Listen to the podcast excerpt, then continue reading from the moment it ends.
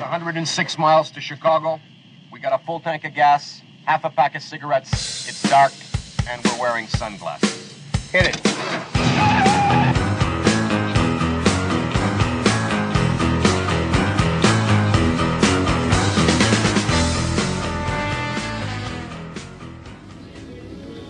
And this guy's now been arrested, and he has quite a little rap sheet. He's got a past arrest for DWI, marijuana, burglary. So he's not a good guy, and he's been fired from his job.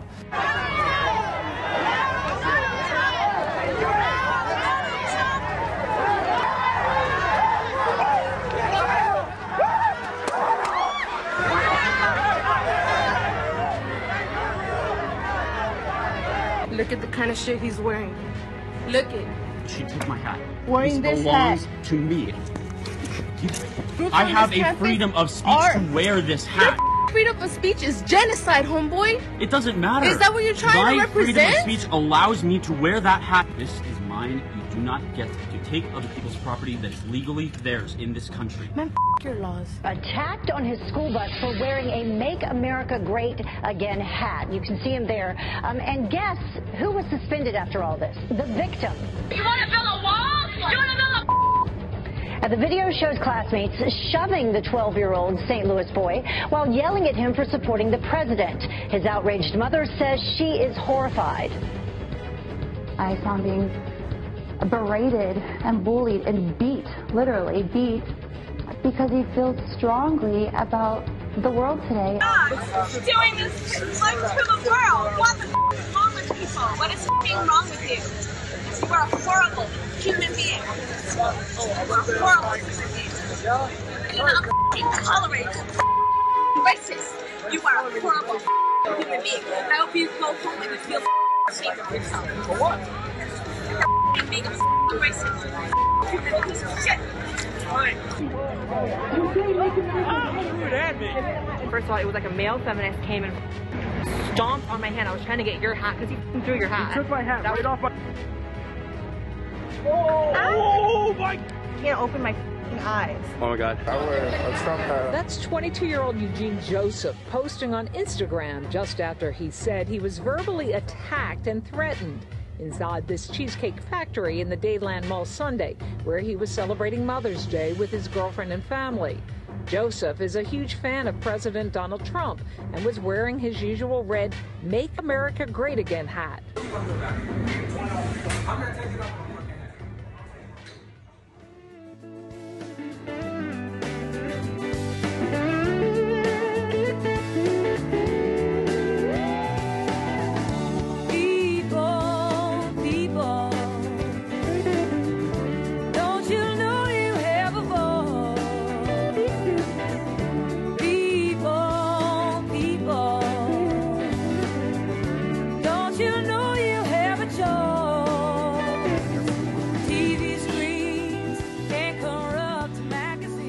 Right, this is Lou Binninger, and if you uh, found us, congratulations. This is all new out here for the second week in a row. We're at No Hostages Radio, and we're broadcasting from up in Northern California in what we call the state of Jefferson. It's one of 24 counties up here in the North State that are hoping to divide off and, and start a new state, smaller government, more freedom, a lot more rights, uh, enforcing our constitutional rights.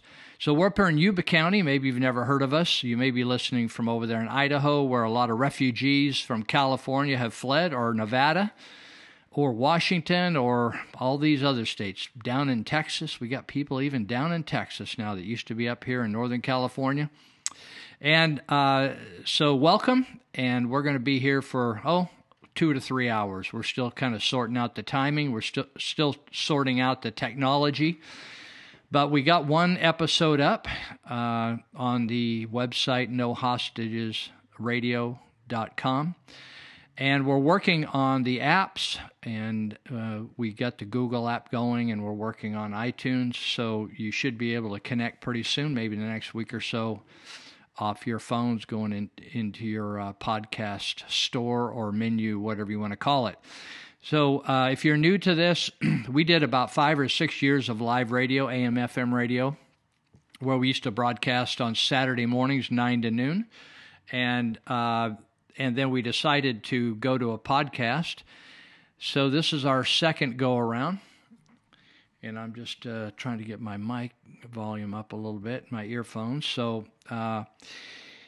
We talk about cultural issues, political issues, and a lot of what we talk about, uh, because we're a local radio station when we when we broadcast up here, uh, we talk about local issues, and so we may or may not lose you on a couple things. But I think the principles, like higher taxes, we're facing in California. If you've you probably heard the rumors or the the horror stories of taxes and regulations in California.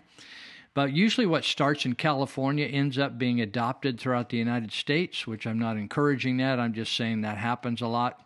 So, when we talk about fighting a tax issue here in Northern California or in our county, it may, uh, you may be next over there in Idaho or Nevada, hoping you're not, or the restrictions on guns, or taking your straws away from you, or if you or how much how large of a drink you can get like a soda.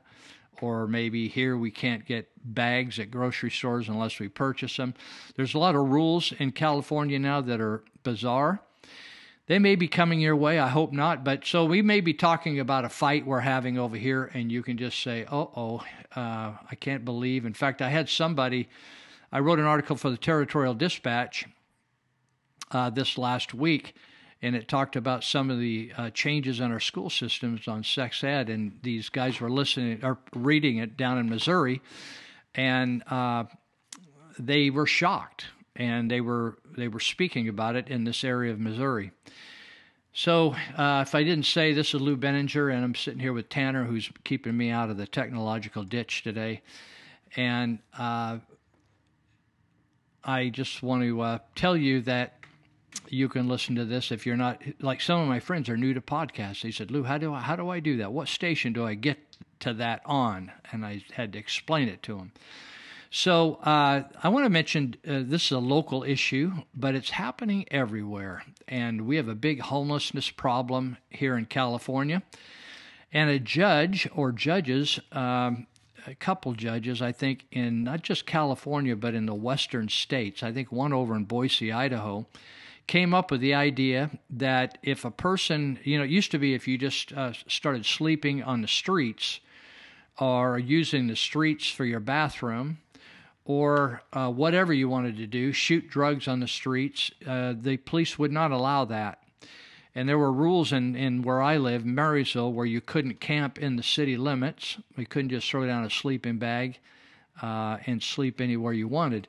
But a judge came up with the idea that the local government, he ruled, uh, could not uh, enforce those kind of laws unless they provided an alternative place for people uh, that did not have a home uh, to live in, uh, unless you provide an alternative place for them to go. Now, they, what he didn't say is you had to provide an alternative place, say, if there were 700 of them in your area, you didn't have to provide an alternative place for all 700, which seems very odd to me. If you're going to have to provide some place for somebody, why wouldn't a judge say it? This is just going to have to be socialism. In other words, you, that the government is going to have to provide a place for everyone to go who doesn't already have a place provided by themselves. Kind of odd, right? So now what hap- what's happening if you're seeing photographs or videos on the internet, however you're getting your information, you're seeing thousands of tents and shanties and uh, tarps strung up in trees along riverbanks, under freeways, everywhere, uh, with people living everywhere, dumping their garbage out, using, uh, in fact, in San Diego, I believe in LA, they've been having hepatitis. I don't know, if it's hepatitis B or C or both breakouts, infections rates because of the uh, feces left around and not not taking care of your business properly. And so it's a big problem. And and you know it's interesting. The environmentalists make a big issue, which I I'm I'm with them on some of these things, of uh, not polluting, not pouring chemicals in our streams, or our lakes, or wherever, but properly processing the waters we use, whether it's water coming out of our home or dishwashers or clothes washers or whatever. But then we, we allow what's happening is uh, homeless folks are just dumping stuff in the river. So I ran across this. We have uh, our two rivers that come through our two counties here in Northern California called Yuba and Sutter counties. And we have two rivers that meet and then flow on down towards the San Francisco Bay. They merge and go on into the Sacramento River, and then they make it on to San Francisco Bay. And uh, there's good fishing, and uh, people swim in those rivers, etc. So at one of the uh, the river bank parks, it's called Riverfront Park, in fact, between Marysville and Yuba City. Uh, for years, the old boat ramp was uh, not maintained by the city, and so with public pressure, the boat ramp was dredged out and started up again. So a guy posted on Facebook the other day. I'll just read it, and I don't know. I, I'm going to make a, a point about the principle of the thing. I don't know whether everything is, is exactly the way. There's only this is only one side of the story, but it's a problem. So I'm going to read this and, and then I'm going to make some comments about it for you. So, so he says, So today at noon, I launched my boat in Marysville Riverfront Park. As I weaved through all the homeless trailers and campsites and trash on the way to the boat ramp. After a couple hours of fishing with my girlfriend, I came back to a $250 ticket by the Marysville Police Department for refusal to pay parking and launch fees. Uh, so what happened is we we got the the government uh, to dredge out this boat ramp so people could put their jet skis in or go fishing, you know, get access to the river. And it and they did it. It was beautiful. It's great. So the, then the question was, well, how do we keep this thing clean? How do we keep it maintained? And so there was a small charge, and I, I can't quote you the charge, but it's it's minimal to launch down there, and uh, so they have a way that you pay. So what this guy says, or this lady says, I guess it's a guy, he says uh, he got a $250 ticket by the police department for refusal to pay parking and launch fees. Uh, so he considers those unfair. To me, I'm a hardworking citizen that doesn't trash the river bottoms, and this is an atrocity. I will not pay this merit this. Uh, fee, especially when nothing is being done about our illegal overnight camping problem down at the boat ramp, both in Yuba and Marysville, Yuba City and Marysville, and along the river, and etc. So here's here's that where I agree with him. I don't know whether what he's saying is exactly factual. It sounds like he's admitting to not paying the fee to put the boat in the water, which he either use the boat ramp and pay or you don't use the boat ramp. So there was a small fee. I don't think it was too high. So he says, I didn't use it, and he got a $250 ticket. Okay. He, he, he knew what he was doing. But the, but so the photo of his truck has a ticket under the windshield wiper, but right right behind it, the background is loaded with uh, there's campers, there's homeless campers, and everything else. So the his point is, hey, if the police and the sheriff's department is not going to enforce the law, on people dumping stuff in the river and people camping along the river and people not using proper toilet facilities, then why would they, why do I have to obey the law? Right? And it, it's an interesting argument. Uh, I think if if we're going to use certain facilities and the and the taxpayer paid to fix them up, we ought to all have a way. The users ought to pay uh, for instance, I don't use the boat ramp, so uh, I'm willing to help get it started, but why should I pay for it the rest of my life? So to me, the users ought to pay for it.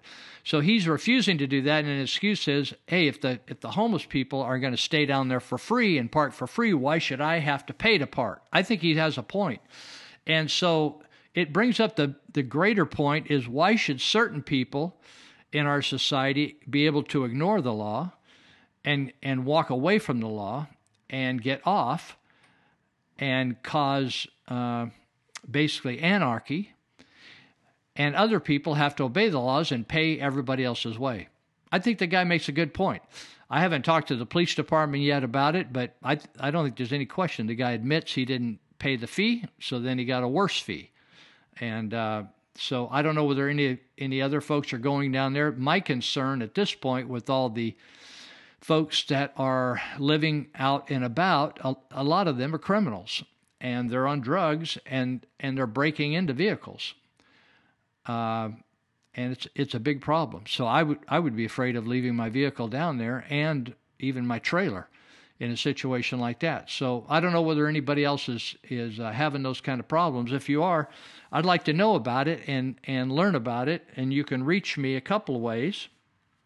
One way, which is new because we're doing this uh, website at uh, nohostagesradio.com, you could reach me. You can go to the website nohostagesradio.com and just uh, contact with me off the website with your comments, or you could just on your email you could just put Lou L O U at nohostagesradio.com, or you could dial me up and you could text me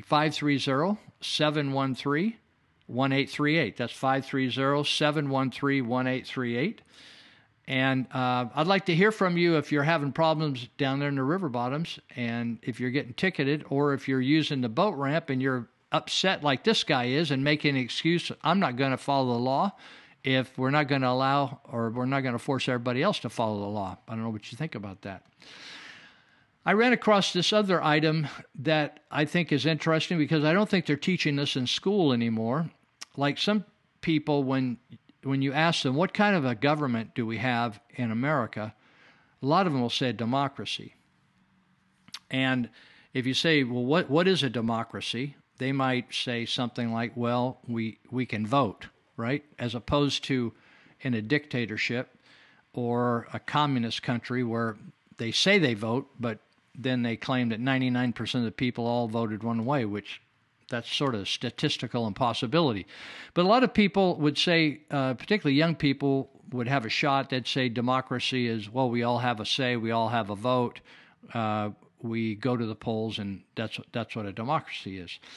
And then some people would say, well, no, really, we what we have is a republic. Uh, that that the founding fathers designed a constitutional republic. So here's a very simple uh, way, kind of a cool way to think of it. Says in a democracy, the majority rules, right? So recently we had a tax. Uh, uh, the government here wanted to raise the sales taxes from 7.25% in the state of California, that's the base rate. They wanted to add 1% on in Yuba County to make it 8.25%. So they claimed that the way they presented this tax, they only had to have a majority vote. In other words, 50% of the people had to agree to this plus one person. That's all.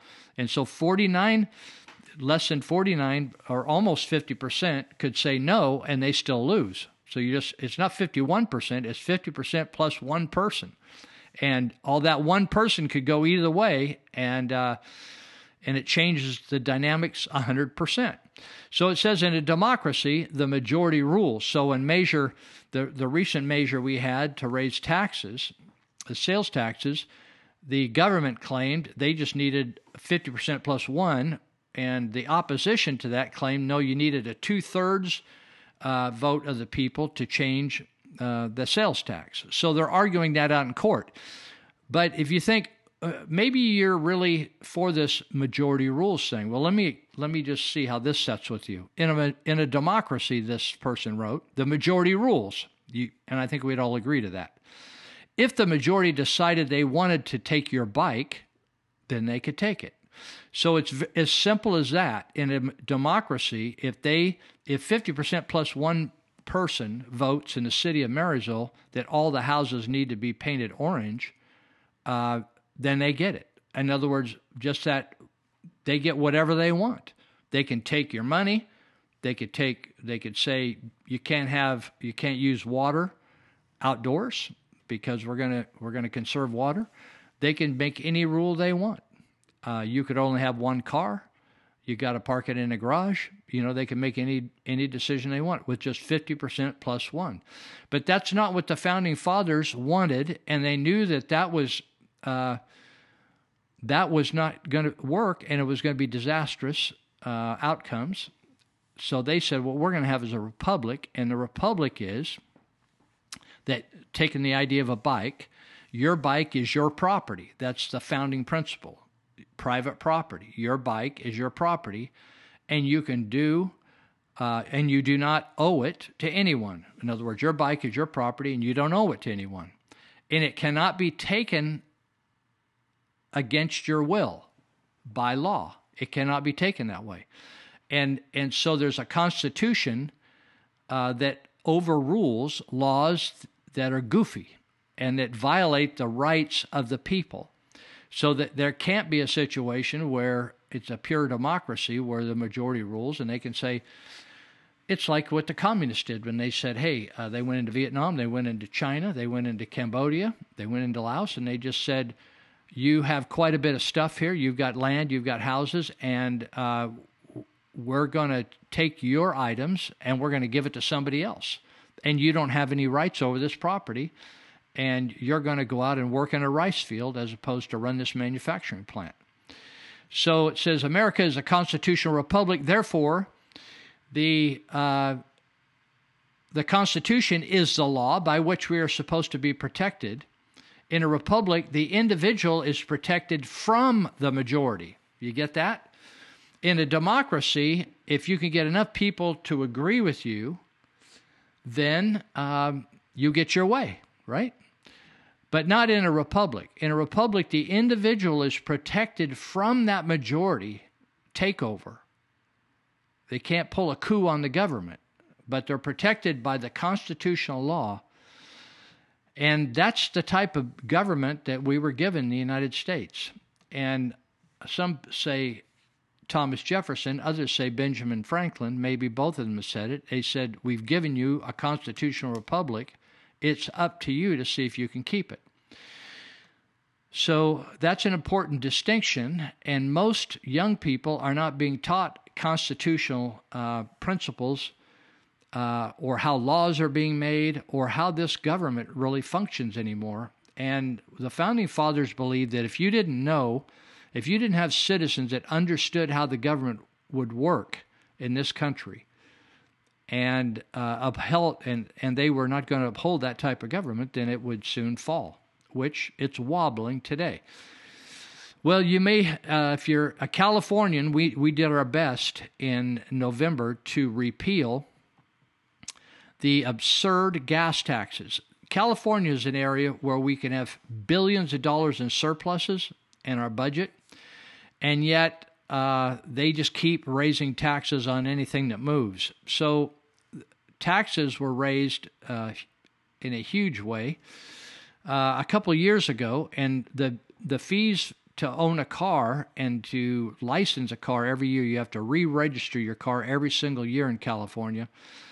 If you compare us to like Idaho or Oregon or any of these surrounding states, we're like five, six, or seven times the cost of these surrounding states to to have the right to drive a car on the California roadways, and we have to pay this this group called the Department of Motor Vehicles.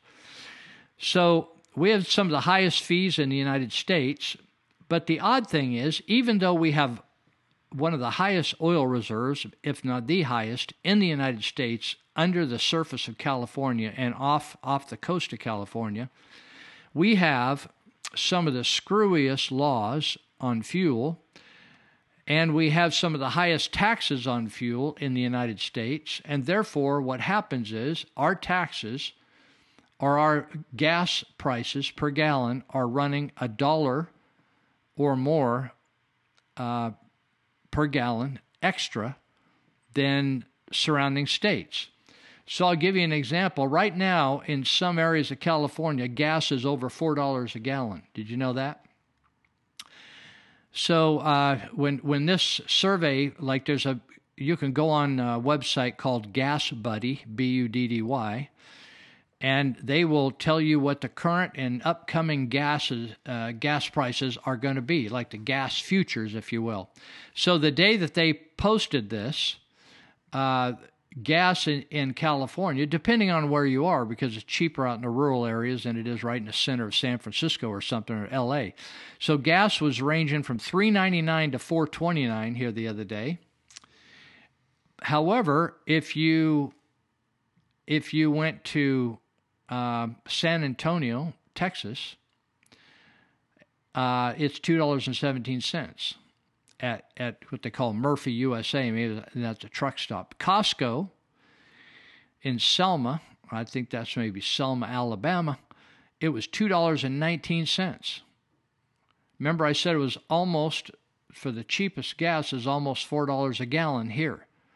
So that's a lot more than a dollar extra. And then at the Valero um, gas station, uh, in another spot, it was two dollars and nineteen cents. So we have these phenomenal uh, gas differences here. And I wrote an article here a while back on higher taxes in California, and I showed that if you were driving about just twelve thousand miles a year, and you, your car uh, was uh, would produce about 30, 30 miles to each gallon of gas you bought, uh, that paying an extra dollar a gallon, you're paying what?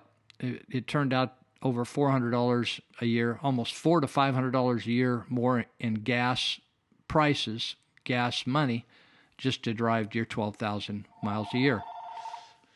You can you can figure that out for yourself. Uh, just figuring out how many miles you drive in a year and divide it out and figure it out for yourself. But it's uh, it's uh, if you're wondering where your money's going and and you have a family, twelve thousand miles a year isn't a lot to drive. But if you're if you have a family and you're dropping an extra five hundred dollars just because you're on this side of the Nevada border or this side of the Oregon border than the other side of the border, that's a lot of money. And so uh, it's something to think about. Now, recently I mentioned the repeal of the gas taxes that uh, Governor Brown got passed, the legislature passed. And they passed it with a two thirds vote, which is a requirement in the Constitution in California right now. But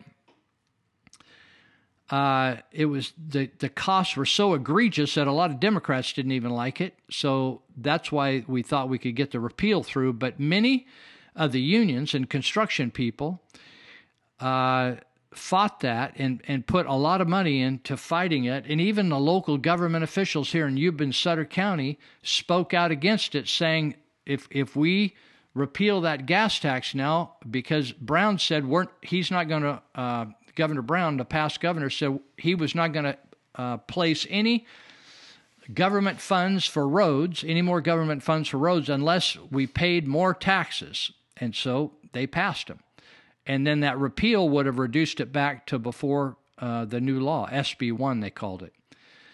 So we even had local people here in the Yuba County government, uh, public works people, threatening that, that we were not going to get our roads fixed. So what happened? The repeal didn't go through. And then Gavin Newsom became governor, and you, you know what he said?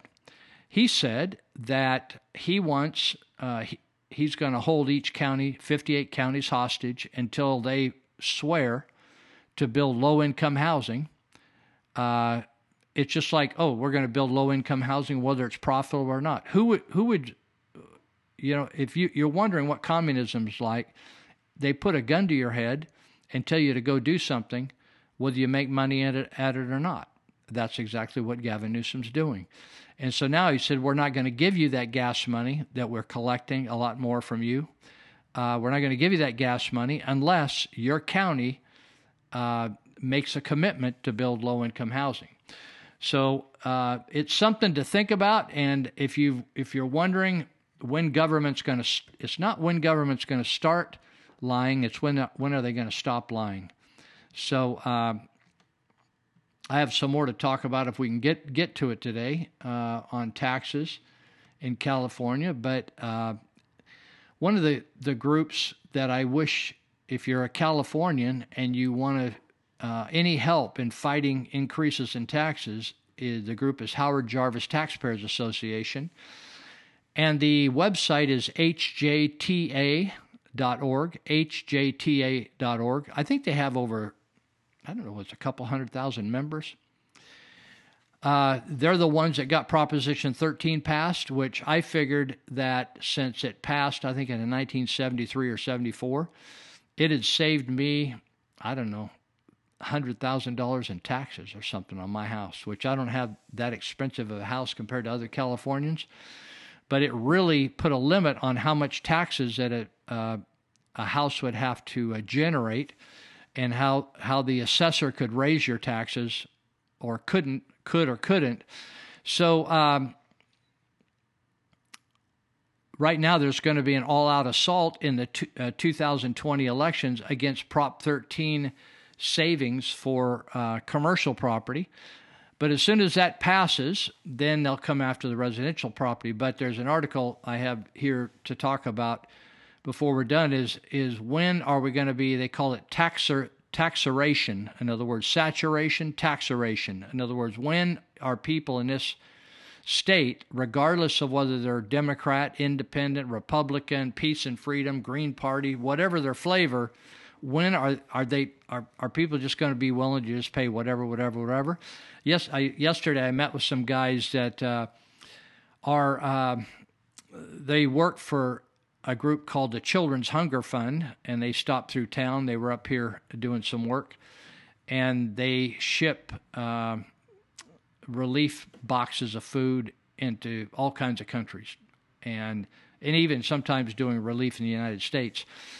And one of the guys used to live in in Orange County, and he said he moved to. Uh, San Antonio, Texas, I think it was, because they were saying they had a center in San Antonio. They have a center, a warehouse center where they package all these boxes up for food for uh, uh, disasters and stuff like that. So they have a San Diego, a San Antonio, a Dallas and a uh, uh, an L.A. area center. And this guy said, "Yeah, I, I left." And he said, uh, "The difference," he said, "the difference in culture is profound from from down there to here." And he said, "I no longer um, am my my whole life isn't devoted to working to survive. Uh, I just it my work is a part of my life and and he said it just flip flopped instead of the whole trying to survive in California being a ball and chain around my neck. It's a lot different in Texas, and I think that is throughout the United States. But it, the legislature doesn't seem to get it. And and uh, John Coupal, who writes, he's the president of the Howard Jarvis Taxpayers Association or HJTA.org uh, writes a great article about it if we can get to it today. Now, before we take a break, uh, I want to mention to you that I find it fascinating that a lot of Californians like to complain about the government, about the taxes and everything, but then they won't put their money where their mouth is. And what they need to do is support, financially support Howard Jarvis Taxpayers Association because they have a lot of lawyers and research people that are fighting these crazy laws that are coming at us, and they're representing us. So the best thing you could do is get your checkbook out or your charge card and go on their website, hjta.org, and donate $100, $200, $300 because they are saving you. If you own a house in California, you've owned it very long, they're saving you hundreds of thousands of dollars in reduced taxes compared to what it, what it was when when older people, retirees, were having to give up their house and sell their houses because they couldn't afford to pay the, the uh, property taxes. So, uh, something to think about. So, we're going to uh, take a little break here and uh, listen to a, a little NRA commercial, and then we'll be right back.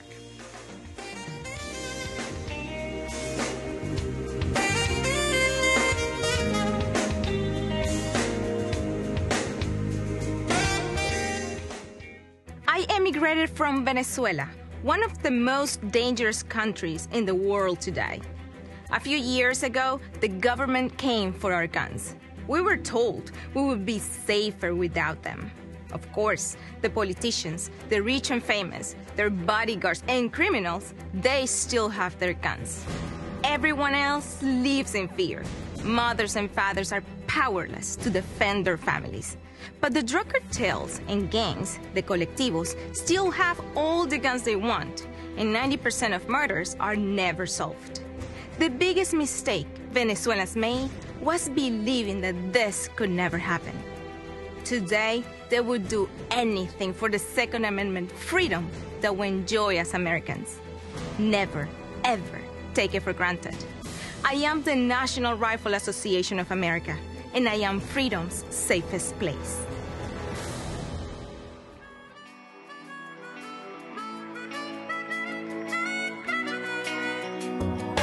How many of you people out there have been hurt in some kind of love affair? And how many times do you swear that you'd never love again? How many lonely sleepless nights? How many lies? How many fights? And why would you want to put yourself through all that again? All right, well, welcome back. And you're listening to No Hostages Radio. This is Lou Binninger, and we're here on our second segment today. And I saw this cool article, and I want to read it to you. It's called Earning a Desk in School. I've always I've been wondering about all this free school thing. You know, I think it's pretty cool. Like I go to Vietnam and everybody has to pay to go to school. I think China you have to pay to go to school. I don't know about other countries, but so we say it's free. You don't have to like pay a fee to go in that door, but people that are property taxpayers in California, for instance, are paying the, the load of the schools. Uh, but a lot of times kids don't, you know, it's kind of like if you don't have any skin in the game, then you don't think it's worth anything. A lot of kids go to school because they're told to go to school and they don't have any appreciation of like, hey, this is costing my parents money, right?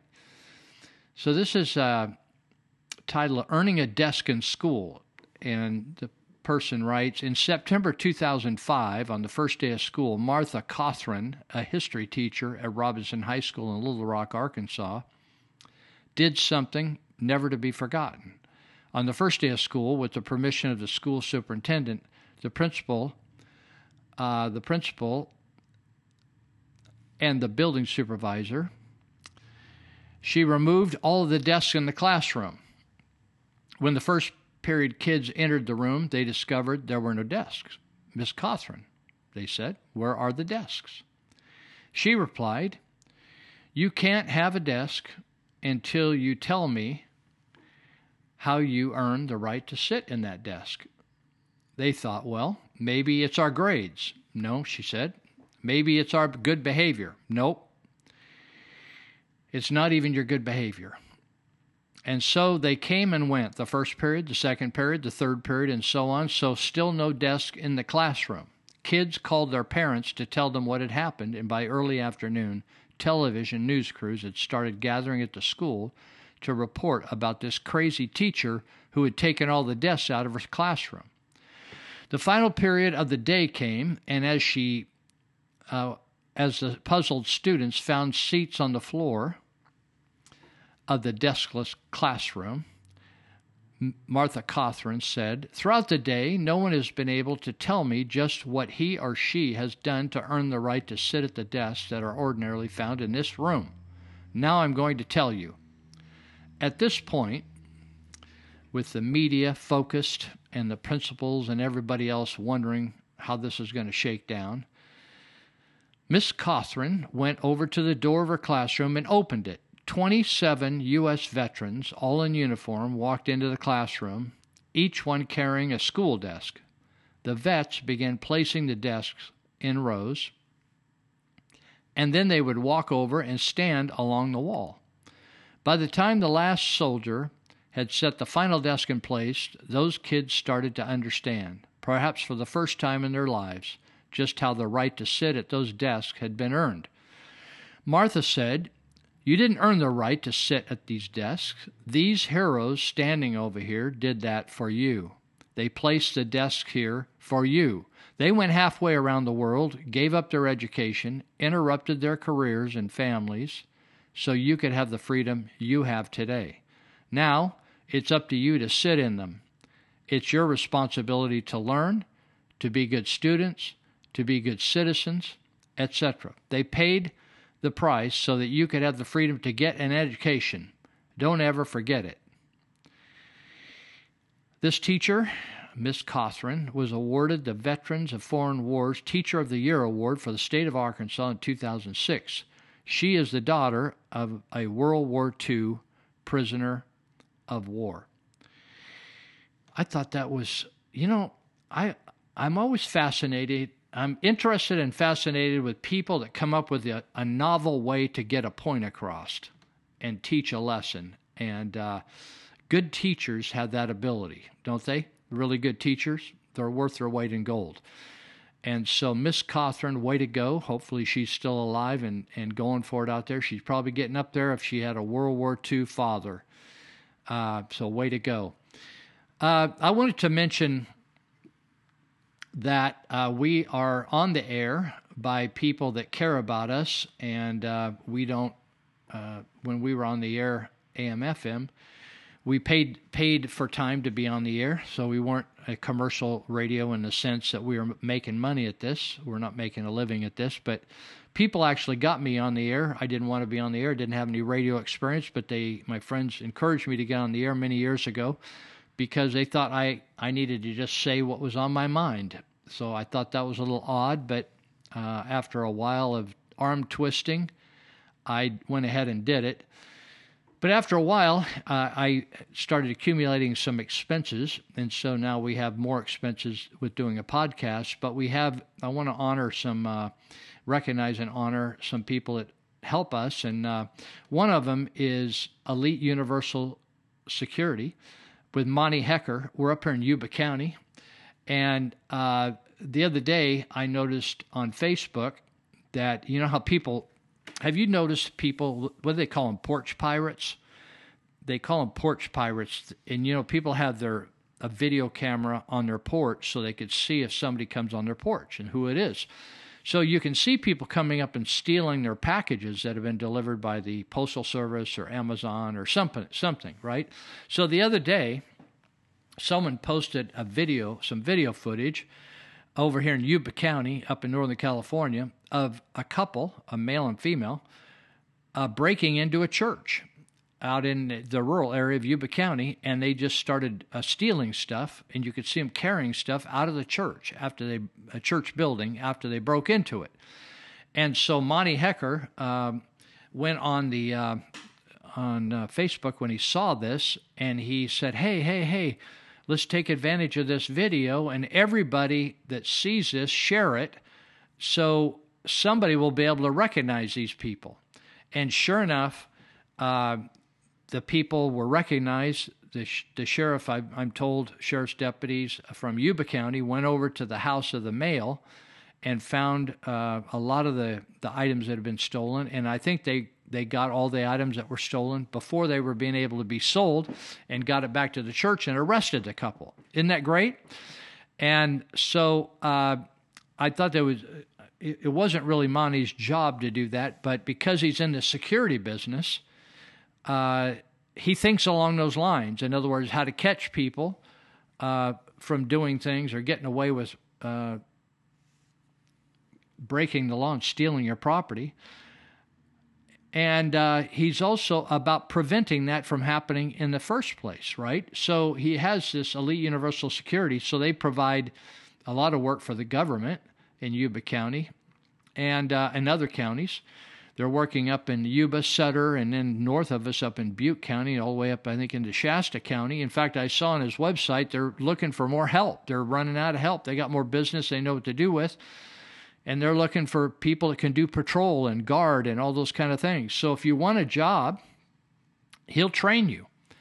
And they'll train you right here in Yuba County, and you just have to be 18 years of age to start. And uh, that's a lot less than if you want to start in the law enforcement business, you have to be older than that.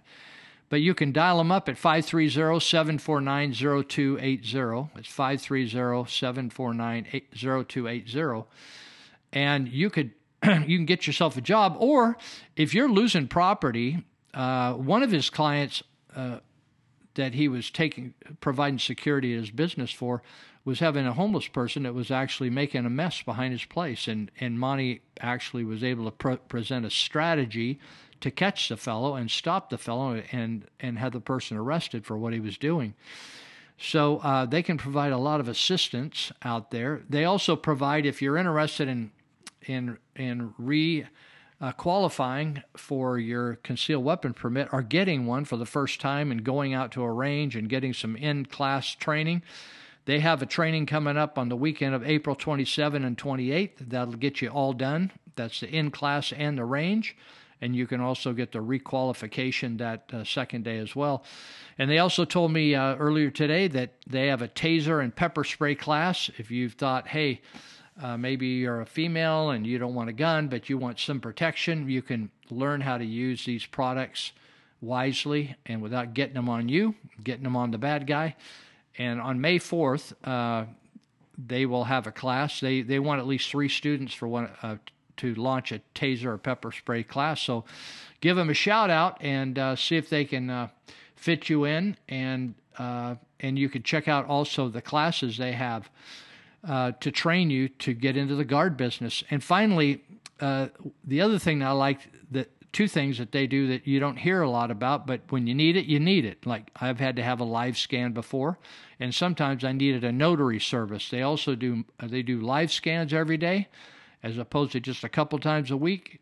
And they also do a mobile mobile notary service. They'll come to your location and get that handled for you.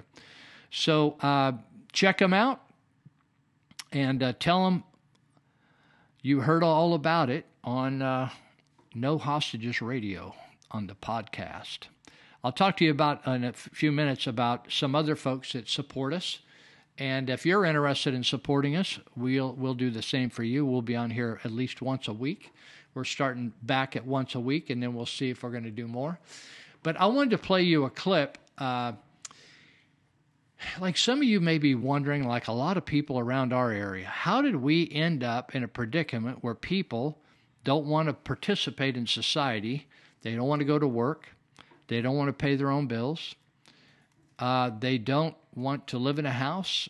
They want to be able to just set up house, put up a tent, camp wherever they want, whether it's on your private property, whether it's on public property. Uh, they just want to live the way they want to live. So we thought kind of we could do that in America, but uh, the way they're way it's happening throughout the United States, and, and you're probably seeing photos of this every day now. Uh, cities, I just saw uh, darn near an hour, hour documentary on Seattle that was just totally shocking, amazingly. And, and the I don't know whether you've ever have you ever used Bay Area Rapid Transit, BART. I've used it a few times, and I get on the East Bay over in San Pablo and at at the East Bay station, and it goes right into the bay. And when you go into the bay, you can choose what outlet you get out on. And I get out on Civic Center because I would walk up about 15, 20 minutes out of there and walk to the Chinese embassy and get me, myself a visa. So when I wanted to go into China. Well, uh, it was a little gnarly on that once you got out of the subway to go up to the Chinese embassy. Uh, but when you when you got up there it was okay. But nowadays, they say in the, inside the Civic Center uh, outlet, uh, people are shooting heroin down there, and and everybody just it's okay with everybody. In other words, they give you fresh needles in San uh, San Francisco free of charge. You can trade your old needle in, get a fresh needle, and they just shoot right out in the open, shoot drugs. So you get off with your kids and and the whole thing, and you just walk by it, and and they're just they're just getting it on. So uh, anyway, that that is a predicament that we're all facing, and and you might wonder why are we facing this? What caused it? And so John Stossel, who always is digging into like why things are the way they are, and do they have to be this way? And there's a clip here I want to play for you. Uh, is it's called "Bad Laws Cause the Homeless Crisis." Here we go. It's just a mess. Everywhere. It's just a mess out here. Where is the poorest, dirtiest, most depressing slum in the world? In Haiti? India? Africa? Is that what this is? No. I'm in America. One of the richest parts of America, highest rents in all of America. This is San Francisco today. Encampments of street people everywhere. Some pitch tents, planning to stay a long time. Some have mental problems. Vampires are real and I'm paranoid as all hell. Other street people complain about them. They run around and they shout at themselves. They make it bad for people like us that hang out with a sign. Hey, bitch, stick that camera up your ass. Some people shoot up in plain sight. It's nasty seeing somebody actually shoot up drugs like right there. The police don't do anything about it. They'll get somebody for drinking a beer, but they'll walk right past people using needles.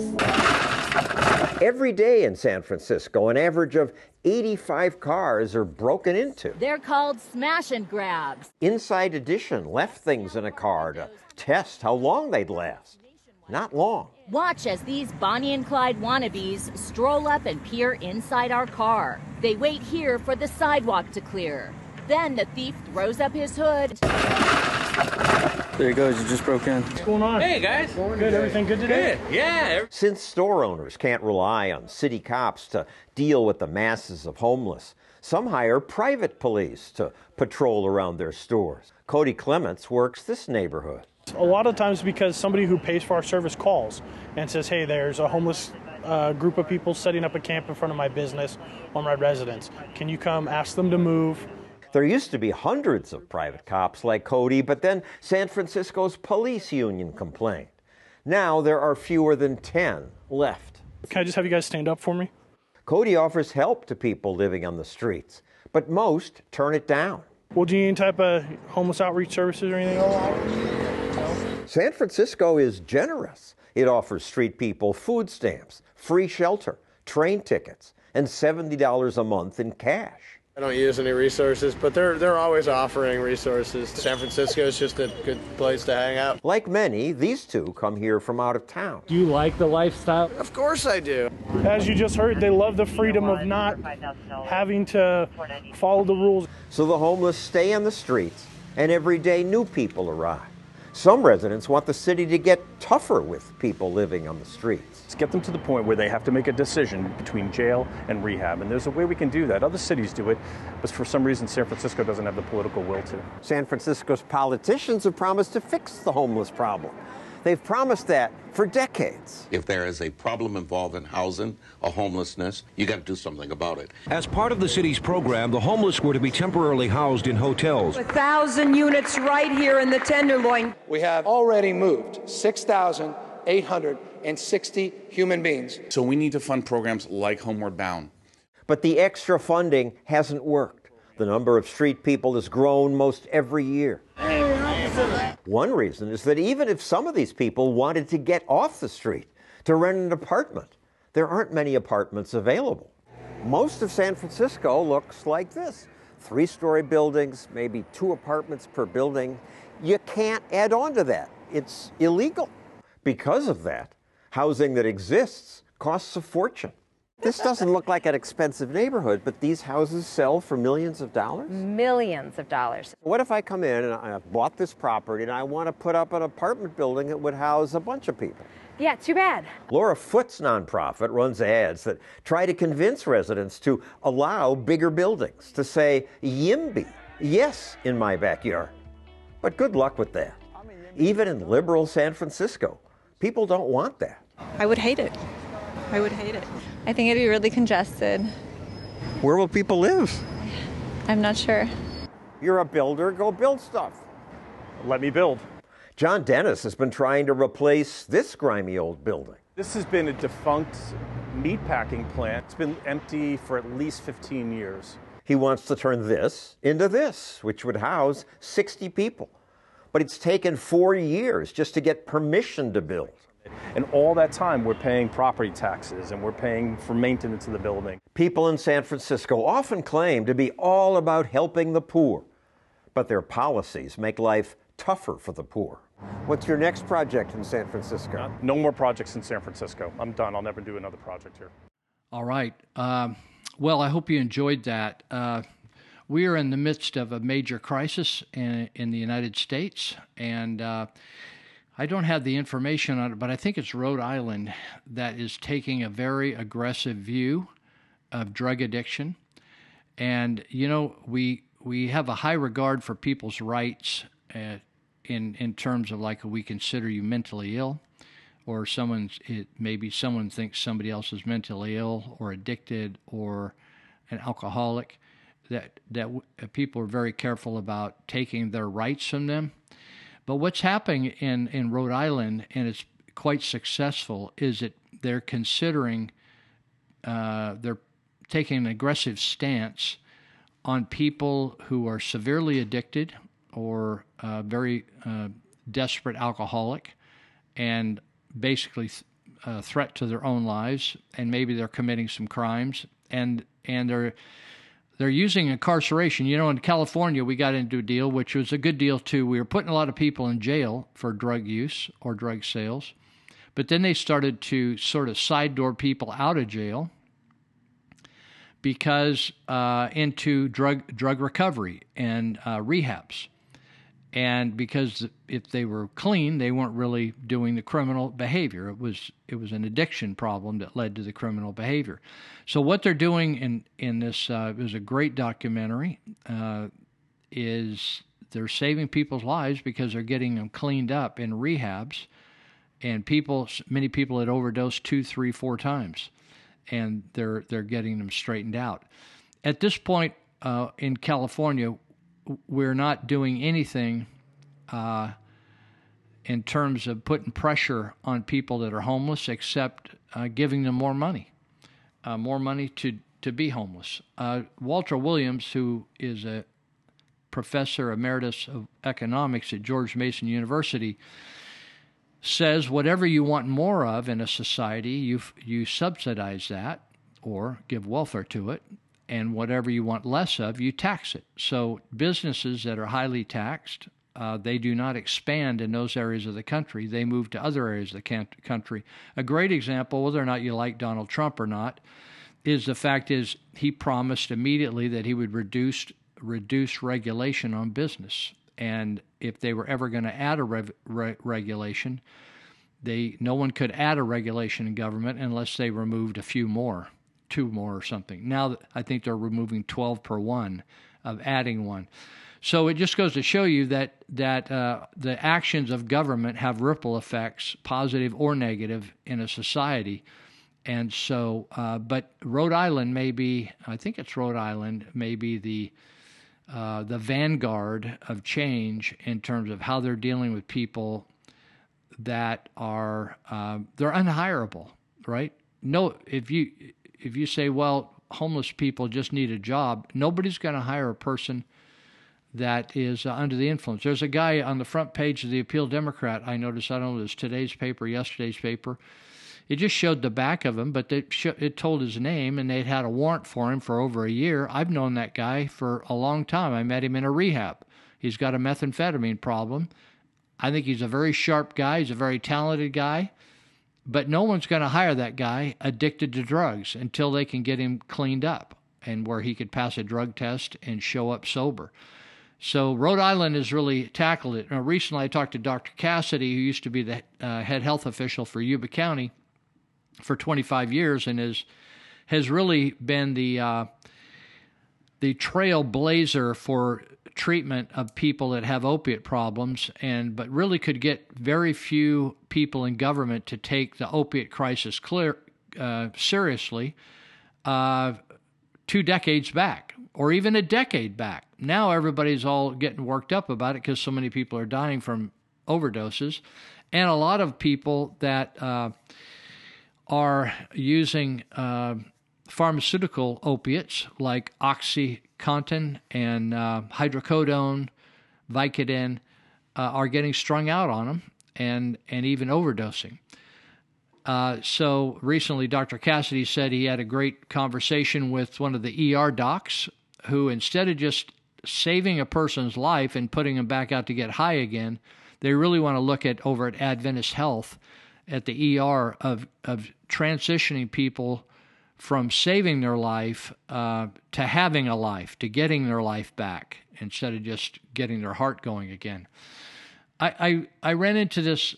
Uh, I, I, love the internet because it's just uh, you know some people are uh, making fun of the internet because they you know, say oh well you can believe you know they make jokes about believing stuff on the internet, but most of the stuff on the internet that's just information that that's research is fascinating because it wasn't that long ago it was difficult to get your hands on it even if it was out there because you would have to borrow it from a library. If it wasn't at the Yuba or Sutter County Library it was a library in San Francisco or New York and you found it some way through some sort of research tab you you had to like solicit it and have it sent to you. It's crazy.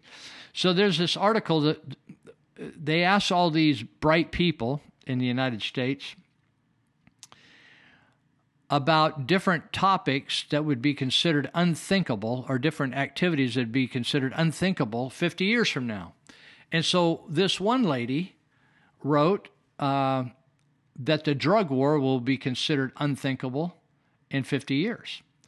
And uh, she said one day uh, we'll be uh, we'll look back on the drug war, war war as a catastrophic failure. And she says this in 1953. This is fascinating. Uh, she, in fact, she wrote a book on the drug war, and uh, but in 1953, she says a, a daily Boston Globe columnist sketched a hypothetical scenario for his readers. And she said that this writer wrote Team A on, on the one foot line, fourth down, one minute to play, a bowl game invitation, writing on the result. The stakes are high. Any reason why the team doctor, he wondered, shouldn't send in a substitute with just a little heroin on board?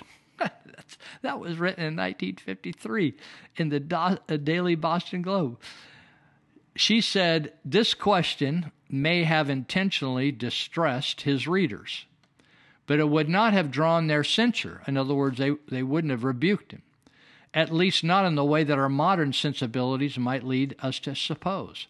She says, despite what you may have previously read or learned, the opioid painkiller known as heroin was not considered illegal with the passage of the Heroin or Harrison Narcotic Act in 1914, nor was it regarded an illicit substance when Congress passed the 1924 Jones Miller Act, dramatically curtailing the drug's legal importation and supply.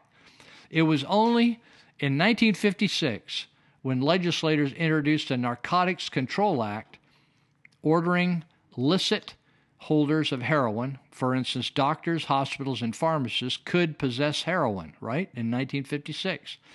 So it introduced the Narcotics Control Act ordering doctors, hospitals, and pharmacists to surrender all remaining stockpiles of heroin to the government. So, in other words, heroin was commonly being used to treat different ailments by licensed people hospitals, doctors, and pharmacists. But in, in 1956, that Narcotics Control Act told them to knock it off and that all heroin could be said to be prohibited. At the time, the confiscation of all heroin was greeted in the press reports as a completely novel or innovative approach. This, this author said it was also all wrong. She said for almost 40 years before the fateful decision, the federal government closely monitored and deliberately diminished the supply of heroin arresting hundreds of people for possession of the drug without the appropriate tax stamp. Isn't that interesting? As long as you had a tax stamp, you could have heroin. Still, arrests were rare for heroin, especially outside the major cities, for the simple reason that most police in the United States, for years after the 1956 Narcotic Control Act, did not even recognize heroin or its paraphernalia when they ran into it. Now, today, every cop in this area, in your area, police officers, sheriffs, they they notice heroin, they would recognize meth, cocaine. They know what it's how it's used, how it's cooked, how it's shot. So she says during that same interval of time, people used the drug for recreational or non-prescribed reasons, uh, using it for those reasons, acquired it either from diversion from legal channels, in other words, it got stolen, just like people steal. Uh, you go home, you know, somebody goes from the hospital with 50 pills and they use 10 of them, and then somebody steals the rest or they sell the rest. That's a diversion from legal channels. Or from a totally clandestine network of production and distribution. That would be the, the per- producing and, and shipping of heroin uh, from other countries where it's grown with opium poppies.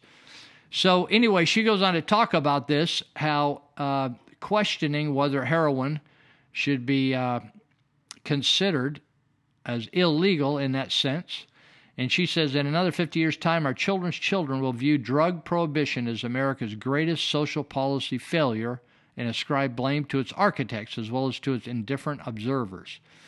So uh, she says today heroin is still classified as a Schedule One or prohibited drug. The consequences of this fateful decision continue to haunt us. Gross failures in our in our criminal justice system and uh, in treatment has created all kinds of problems. And so she thinks in 50 years, uh, we're to people are to look back and said those people were stupid back there that did that. I don't know. What do you think? Uh, there's another lady that wrote here that abortion will be considered unthinkable 50 years from now. I thought this is amazing. This lady, Karen Swallow, Karen Swallow Prior is her name. She's got two last names. Karen Swallow Prior. She's professor of English uh, at Liberty University, and she's a research fellow with Ethics and Religious Liberty Commission of the Southern Baptist Convention. Now she thinks that the the interest in abortion is waning, and uh, she said nothing marks the progress of any society more than the expansion of human rights to those who formerly lacked them. I agree with that. I believe that that if such progress is to continue, prenatal human beings, that's preborn human beings, will be included in this group, and we will consider elective abortion primitive and cruel in the future. Now, if you read the Bible any, you read of cultures that actually sacrificed their children. They killed them. Roman, the Roman culture would, if they didn't like a way a baby looked, or they didn't think it was a very strong child, or there's something about it that didn't fit their, their preference, they just tossed it. That just that's the way it was. Uh, in Bible times, and, and, prior to even Jesus' birth, there were uh, cultures that sacrificed and threw their babies to burn and cut their babies open uh, to sacrifice them to gods or demons, however you want to look at it. So there's been some gnarly. So I, I agree with her point. Nothing marks progress of a society more than the expansion of human rights to those who formerly lacked those rights. So it's safe to say that in many societies, the, the size you were dictated how many rights you had. If you're a big person, you had lots of rights. If you're a small person or you're an old person, like in our society today, old people and small people, tiny people, don't have any rights. She says, Look how difficult it would have been for our grandparents to foresee a culture in which nearly one of four women has an abortion by the age 45. So she says, the eradication of abortion may be difficult to imagine. What would our grandparents think? I know what my dad and mom would think. They would be shocked, just totally toasted. Certainly, some factors leading to this situation reflect real and substantial progress from women greater equality, more work options, improved understanding of sexuality, da da da da. Uh, but rights of women that come at the expense of unborn children aren't true liberation. They merely, as one writer put it, enable the redistribution of oppression. So she she's talking here about how uh, the Centers of Disease Control, which keeps tab on who's having an abortion, how many abortions per thousand women are occurring, etc. So, since Roe versus Wade, the decision that made abortion legal in all 50 states, the the number of abortions has never been lower, the frequency of abortion. So, 11.8 abortions per 1,000 women aged 15 to 45. Uh, is a dramatic decline from a peak in the early 80s that approached 30 deaths per 1,000. That's interesting. That's that's more than half drop, right? It's unclear, she says, whether this decrease is owing to increased use of contraceptives, delayed sexual activity among uh, young people, declining number of doctors willing to perform abortions, inability to deny thanks to ultrasound technology that prenatal uh, surgical in, interventions and ex- extravagant gender reveal parties are destroying kids, right? So uh, anyway, I thought I thought, oh, that's kind of encouraging for me uh, to think that people will think it's barbarian, uh, which I think it is, but most a lot of the culture doesn't think that. But this whole this whole more fascinating even than that is this whole grappling of uh, the use of heroin and opiates and what to do with people that are addicted because if i think it was rhode island that, that Rhode Island. Oh, was this a Seattle documentary? You got to look up the Seattle documentary. I don't have it. Uh, if I if I figure out where it is, I'll put it on our website. The Seattle documentary. One guy went down and interviewed a hundred and something chronically homeless individuals, and they looked at a number of things: how long they'd been homeless, whether they had any warrants, and uh, whether they were using drugs. And the statistics on these people, how many they'd been arrested, how many times they'd been arrested, was phenomenal, hundreds and hundreds of times, and uh, and the fact that they were they were uh, addicted, they were severely addicted, and they needed an intervention. So uh, two states, one Seattle, Washington, and then the Rhode Island had some of the most innovative things going on uh, that we've seen. So we're going to take a break and we'll be back in a couple minutes. We're going to play a clip for you. Uh, some stories that the media refuse to tell you. Do you know something? There's a couple ways to censor things. One is to just forbid the people to speak about it. The other is to just ignore it and just pretend like it didn't happen. And that's another form of censorship. You're going to hear about that in just a minute.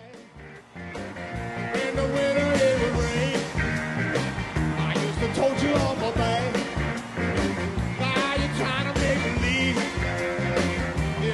What the mainstream media was too afraid to tell you about the news this week. This week, while the mainstream media obsessed over handsy Joe Biden, here are the things that happened that really matter. Former Obama Department of Homeland Security Secretary Jeh Johnson said what is happening at the border is a crisis. Johnson said Border Patrol, under his control, was overwhelmed by 1,000 apprehensions a day. Now, the Border Patrol is dealing with 4,000 apprehensions a day, 100,000 every month. And Johnson said, quote, by any measure, 4,000 apprehensions on our southern border in one day, 100,000 in a month is a crisis. But did the mainstream media report on this? Did the mainstream media ask why the Democrats keep calling it a fake emergency when even Obama administration officials admit it is a crisis? Nope, the mainstream media didn't say a word. The New York Times and the Washington Post published fake news this week. The New York Times headline reads some on Mueller's team say the report was more damaging than Barr revealed. The articles insinuated that Attorney General Barr lied in his summary of the Mueller report and that Mueller team members were calling him out. Except, when you read the articles, neither outlet actually talked to Mueller's team. They used basically a third degree anonymous source. The article doesn't even quote anonymous, uh, doesn't even anonymously quote Mueller's team itself. They quote a person familiar with an associate who heard from a Mueller team member. But did the mainstream media call out their own for absolutely embarrassing reporting? Nope. The mainstream media acted like this was a smoking gun, proving a cover up of evidence that Trump is guilty. Pathetic. In the wake of the handsy Joe Biden stories, Democrats claim the other moderate candidate in the Democratic primary race is Pete Buttigieg. Buttigieg is a moderate, they tell us. But Buttigieg supports late term abortion, abolishing the Electoral College, government run healthcare, reparations for slavery, amnesty for illegals, soda bans, taxing the rich, and stacking the Supreme Court. That is not moderate, that's radical. But did the mainstream media report to you Buttigieg's radical positions on these issues? No, no. The mainstream media is going along with the left, using the same tactic the left used to elevate Obama, whom they claimed was a moderate too, even though he was a radical. Judge Brian Hagedorn won the Supreme Court election in Wisconsin against a very liberal opponent, despite nasty attacks on his religion from the left. The left accused him of being anti gay because he serves on the board of a Christian school that teaches traditional Christian doctrine on natural marriage and sexual morality. And because of a blog post Hagedorn wrote in law school analyzing Justice Scalia's Supreme Court ruling on illegalizing sodomy. For this, the left said his Christian beliefs make him unfit for the judiciary. But Hagedorn won. After all the money the left spent, despite all these attacks, despite the religious bigotry from the left, Hagedorn won. Religious freedom won. But did the mainstream media report on this? No, they didn't, because the mainstream media is in the pocket of the left, and this is the next strategy of the left stopping political opponents by attacking their Christian religious beliefs. Venezuela is facing 30 days of electricity rationing. They barely have any internet, Millions of Venezuelans are, are without water. Inflation is at 2.69 million percent. Three million people have fled the country. There is starvation and lack of medicine. Life expectancy has dropped by three years. Babies are dying in hospitals. The dictator Maduro blocked humanitarian aid. He threatened the baby daughter and the grandmother of opposition leader Juan Guaido and tried to strip Guaido of his parliamentary immunity. And still, none of the Democratic 2020 presidential contenders will condemn the socialism that has led to the destruction of Venezuela. But did the mainstream media report on this silence from the left, since the left is also touting socialism to bring here to the United States? Nope. The mainstream media won't say a word. The mainstream media doesn't care to report any of that to you, so we will.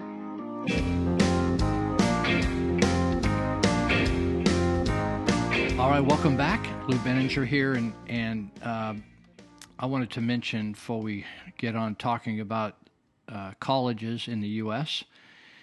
a friend of mine that I met when he was just a youngster and didn't even know how to spell nail, uh, Dave Greenitz. He uh, and I became friends, and we've been friends, he and I. And then when he married a girl, married uh, young girl, and we've been friends for four decades. And Dave has the most unique uh, carpentry businesses in this area in Northern California, and he primarily focuses up here in Yuba Sutter counties, but sometimes ventures over to other counties nearby Yuba. So I even he's gone up to Lake Tahoe occasionally to do a project.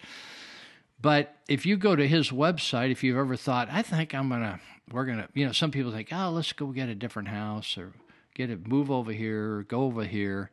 No, we'll stay. We can't afford it. Let's just fix up our bathroom. Let's fix up the the kitchen. And so Dave is kind of sit, uh, settled into this niche that he is. It's a sweet spot. And he has some, some of the most amazing kitchens and baths I've ever seen. And you can go on his website and check it out and see whether you might not, not like something like that. Uh, his his website is Greenitz G R E E N like the color at E T Z Greenitz one word construction.com. And you and the photos are uh, not shopped, chopped, m- monkeyed with, or stolen. They're actually his work. And he has photographers come in and take a nice shot of it, puts it on there. And so if you're interested in that, check it out. He also does decks and and uh, whole house fans. I think last week I called them exhaust fans, but but it's it's tidier to call them whole house fans. But if you live in the valley here where I live, it gets hot. Summers get hot, and so if you can suck the hot air out of your attic and uh, pull some in from the evening the evening cool down, then it uh, you don't have to pay for that expensive PG&E. Like whoa, it's like hundreds of dollars a month to cool your house here, maybe even more. So uh, if you're interested, give Dave a shot, shout at greenitzconstruction.com, and I'll, I'll, I'll give you his phone number here. Uh, and and you know here's the unique thing. I told I said last uh, episode that some contractors, you know this term, they call themselves independent contractors. Some of them are way too independent because they tell you they're coming back Monday and they don't show up for a month and a half. That helped happened to my friends just down the street. So they ended up with windows not finished and they couldn't hang up drapes. Was all messed up for long time. So the one thing about Dave, uh, or guys like Monty Hecker, people that I have on the show here, I'm not just going to put anybody on the show. They got to be quality, right? And uh, so, Dave, if you make an appointment with him, he's probably going to be a couple minutes early because he's on the button. And if he comes in and does your job, he's going to do it and it's going to be like you wanted it and he's going to clean up afterwards and have it all sharp looking. So check it out, greenitzconstruction.com. Dave Greenitz, 530 682 9602. 530 682 9602. And uh, you just tell him that you heard about it on No Hostages Radio, and he might give you a deadhead discount if you've ever heard of the Grateful Dead. Uh, he used to be a, a groupie, and he followed the Dead around, and he liked to go to their concerts. So he said, "Lou, give him, I'll give him a deadhead discount if you say that uh, if they say they heard all about it on your show." so that's that. I want to mention we've had this odd situation that started out as a real a blessing to Yuba County. I, I still think it can be. But, you know, sometimes you have leaders that you just don't think that much about them. They just they just kind of go through the motions and nothing extraordinary happens. Uh, and you just kind of hang with them, political leaders. Uh, my friend Dave Bryant says everything in life revolves around or is successful or not based on the leadership, whether it's in a family, a little league team, a church, a business, or government. So sometimes you end up with a group of individuals that are forward thinkers and and uh, wise thinkers, and they're able to pull off some really tremendous things. And that was the case back in right after the 1955 flood that just devastated our valley here. And I I don't remember how many people died but uh, maybe 20, 30 people died in that flood. But the other thing is, it just wiped out Sutter County in a big way. And uh, other farm areas as well did some tremendous damage, and it just scared people. And because the water got so high on the levees, they thought it was going to flood in Marysville and Yuba County first.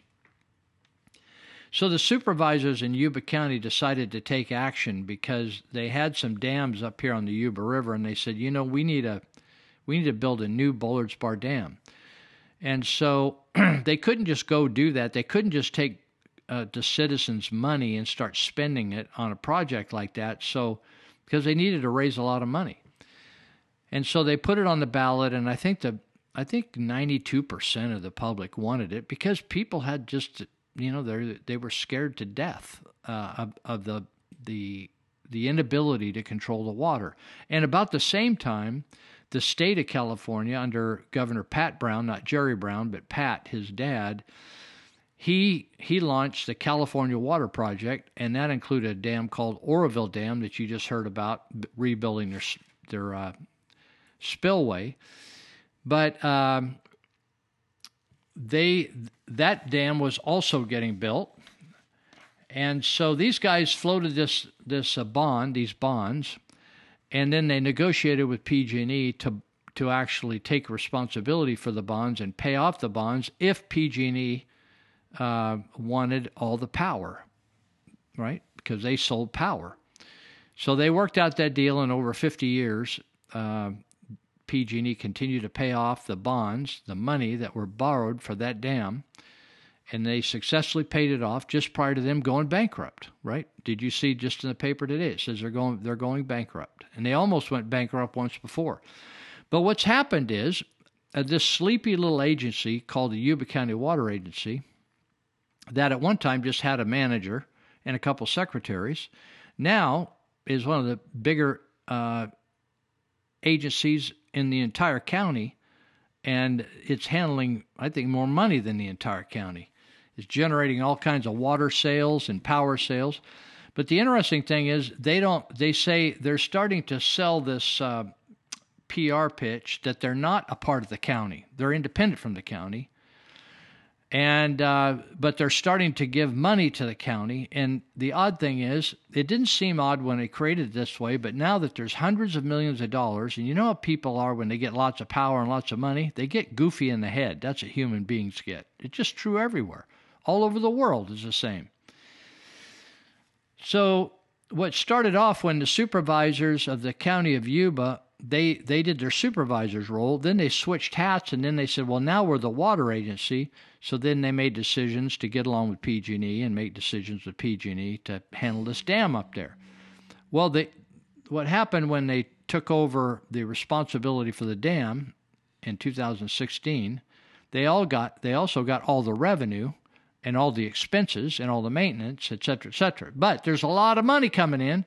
So there, different people had different ideas in the community about how to spend all this money that was available now for the to benefit Yuba County.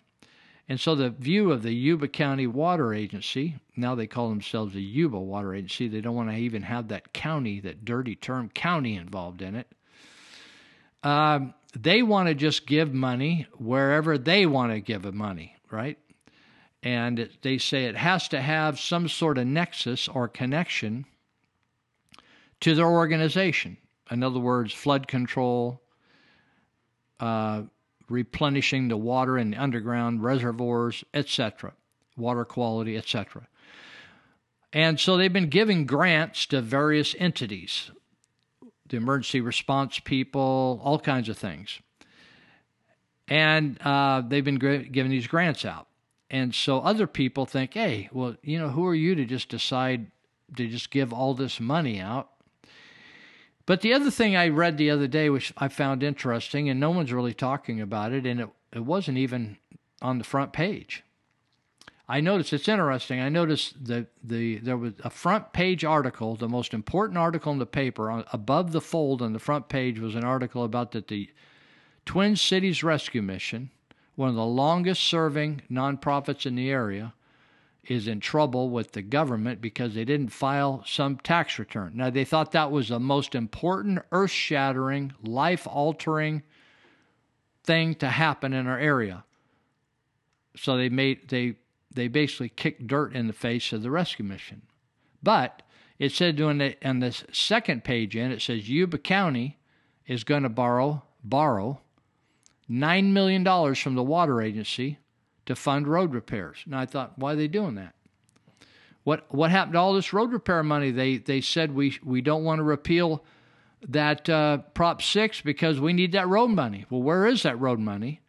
And now they go out and borrow nine million dollars. Now I thought, oh, okay, then they must have a, a, gush of money coming in within a year and they're going to pay it back. You know, they've been paying that back. They've been borrowing money, paying down the pension funds, and then they've been they've been paying it back in a year at like 1% interest or something. But this money is not going to be handled that way, this $9 million. I want you to think about it. I want you to think about taking out loans that you're not going to have to pay for, somebody else is going to have to pay for, your grandkids or your kids. And uh, the Bible says that when you borrow money, you're presuming on the future and you think, oh, well, everybody borrows money, so what? I'll, I'll, tell you, so what. When you presume on the future, you either better be a psychic or a prophet because the future can break your nose. And so I, I was reading, oh, they're going to borrow nine million to launch these road projects because it's dry weather's coming up, right? And you want to get them done, right? Sounds good. So they're going to. I thought they're going to take this short-term loan, but no, it isn't that.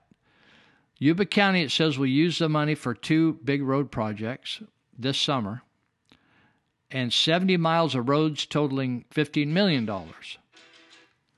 And so, uh, in addition to the 9 million in load proceeds, Public Works is approaching the agency for another $3 million grant, et cetera, et cetera. So, but here's the deal on the $9 million they're going to pay that back over 10 years. So, in other words, the Yuba County supervisors has run out of money to work on, right? To money to operate, right? In your budget, when you have to go out and borrow $9 million or you have to go out and buy a, borrow a lot of money to run your operation at your home or your business, aren't you going backwards? You're going backwards. Where is the money going to come from to pay this back? It doesn't say anywhere in this article where the money is going to come from to pay this back. If you can't pay for it now, how are you going to pay for it then?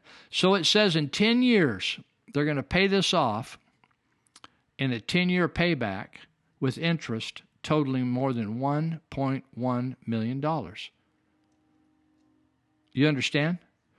In other words, they're going to pay back 9 million plus they're going to pay back 1.1 million because they didn't have 9 million set aside in the first place.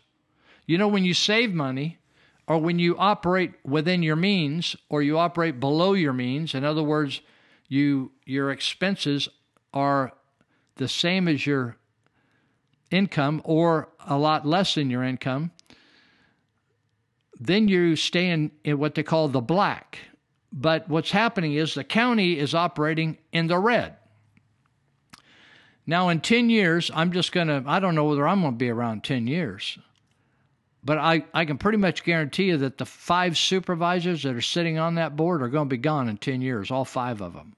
That's what I think is going to happen.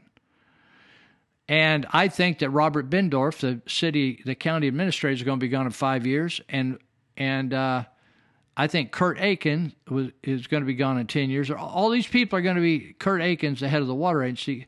So they're borrowing all this money and they're going to let the next generation figure out how to fix it.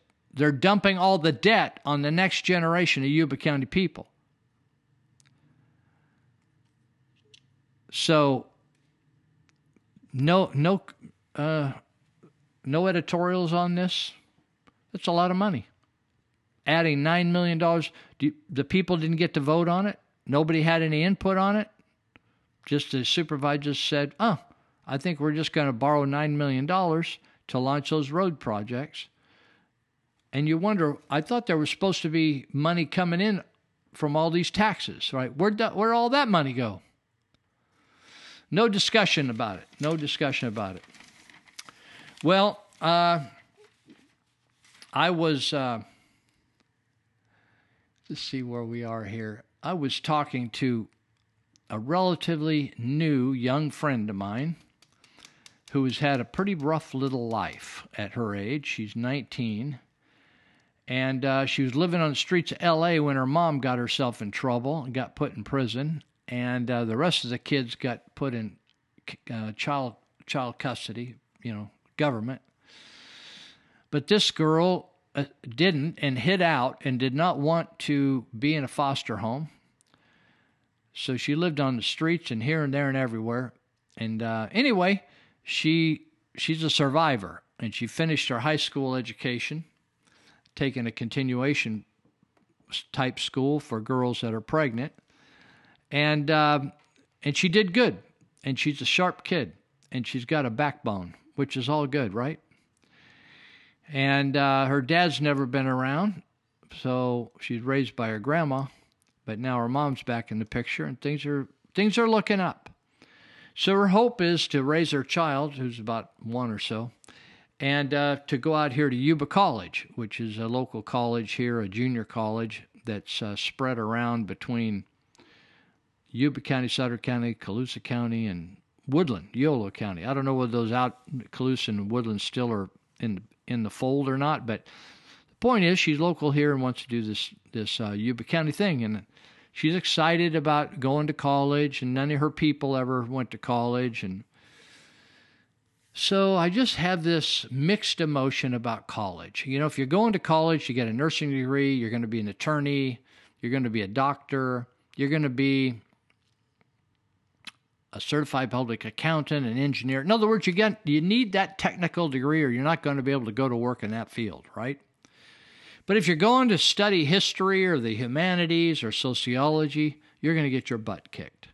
So I, anyway, she went to have dinner the other night and, and talked things over. We have dinner every once in a while, and so she's she started asking me and telling me things that she was taught in the first couple courses she'd taken that were college type courses in high school where you could take them at the college. And and she was telling me how angry teachers were when I think it was an English course and the gal kept ranting against Ob- uh, against Trump.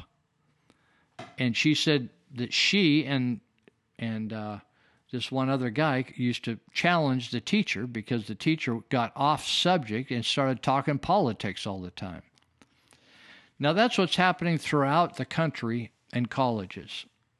You're paying way more than it's worth, and the and the the schooling you get is dogma and propaganda, and uh, it isn't what it's cracked up to be. Unless you want to go in and get a degree in an area like architecture or any of these degree where you have to have a degree to perform in our society, right? Otherwise, your kids are getting hammered by communists and socialists and people that hate Jesus. In fact, I, I wrote an article about this, and uh, I call it the education plantation. Uh, but I wrote another article about it as well. And uh, let's see if I can even find it here. Look, uh, I think I must have moved it. So anyway, I talked about the the bias and the lack of tolerance on the college campuses. And the fact that if you like Jesus, you're pro life, you think we need a military, and you like the police, and uh, you're a conservative thinker, and you you try to behave morally, what happens on the college campus, even in the classroom, is you get mocked. Sometimes you get beat up. There's there's uh, I've I've videos of high profile campuses like UC Berkeley where people that were standing up for pro life or for uh, conservative political causes, uh, they got beat up and their stuff got torn up. And they tore down their signs and they tipped over their tables and people got broken noses and stuff.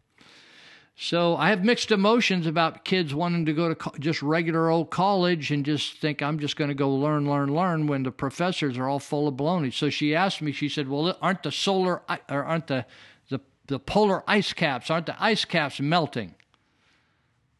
And all these creatures up there dying. I said, "No, they're, they're not. You should go up there and check it out for yourself if you're concerned about it."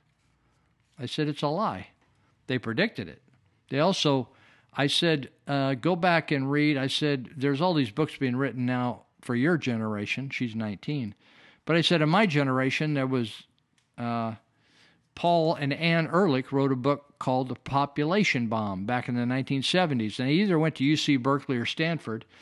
And it predicted that there were going to be hundreds of millions of people die of starvation within six or eight years. That it, they said it was the the the world was so in terrible shape that there's no way we could reverse mass starvation. Well, the fact is, it never came to pass. And they what they didn't figure on is farm ag scientists and farmers figuring out new ways to grow crops better with less water, get bigger crops, cost less, and be able to still deliver uh, lots of food at reasonable prices, right? You wish the drug companies could figure this out as well.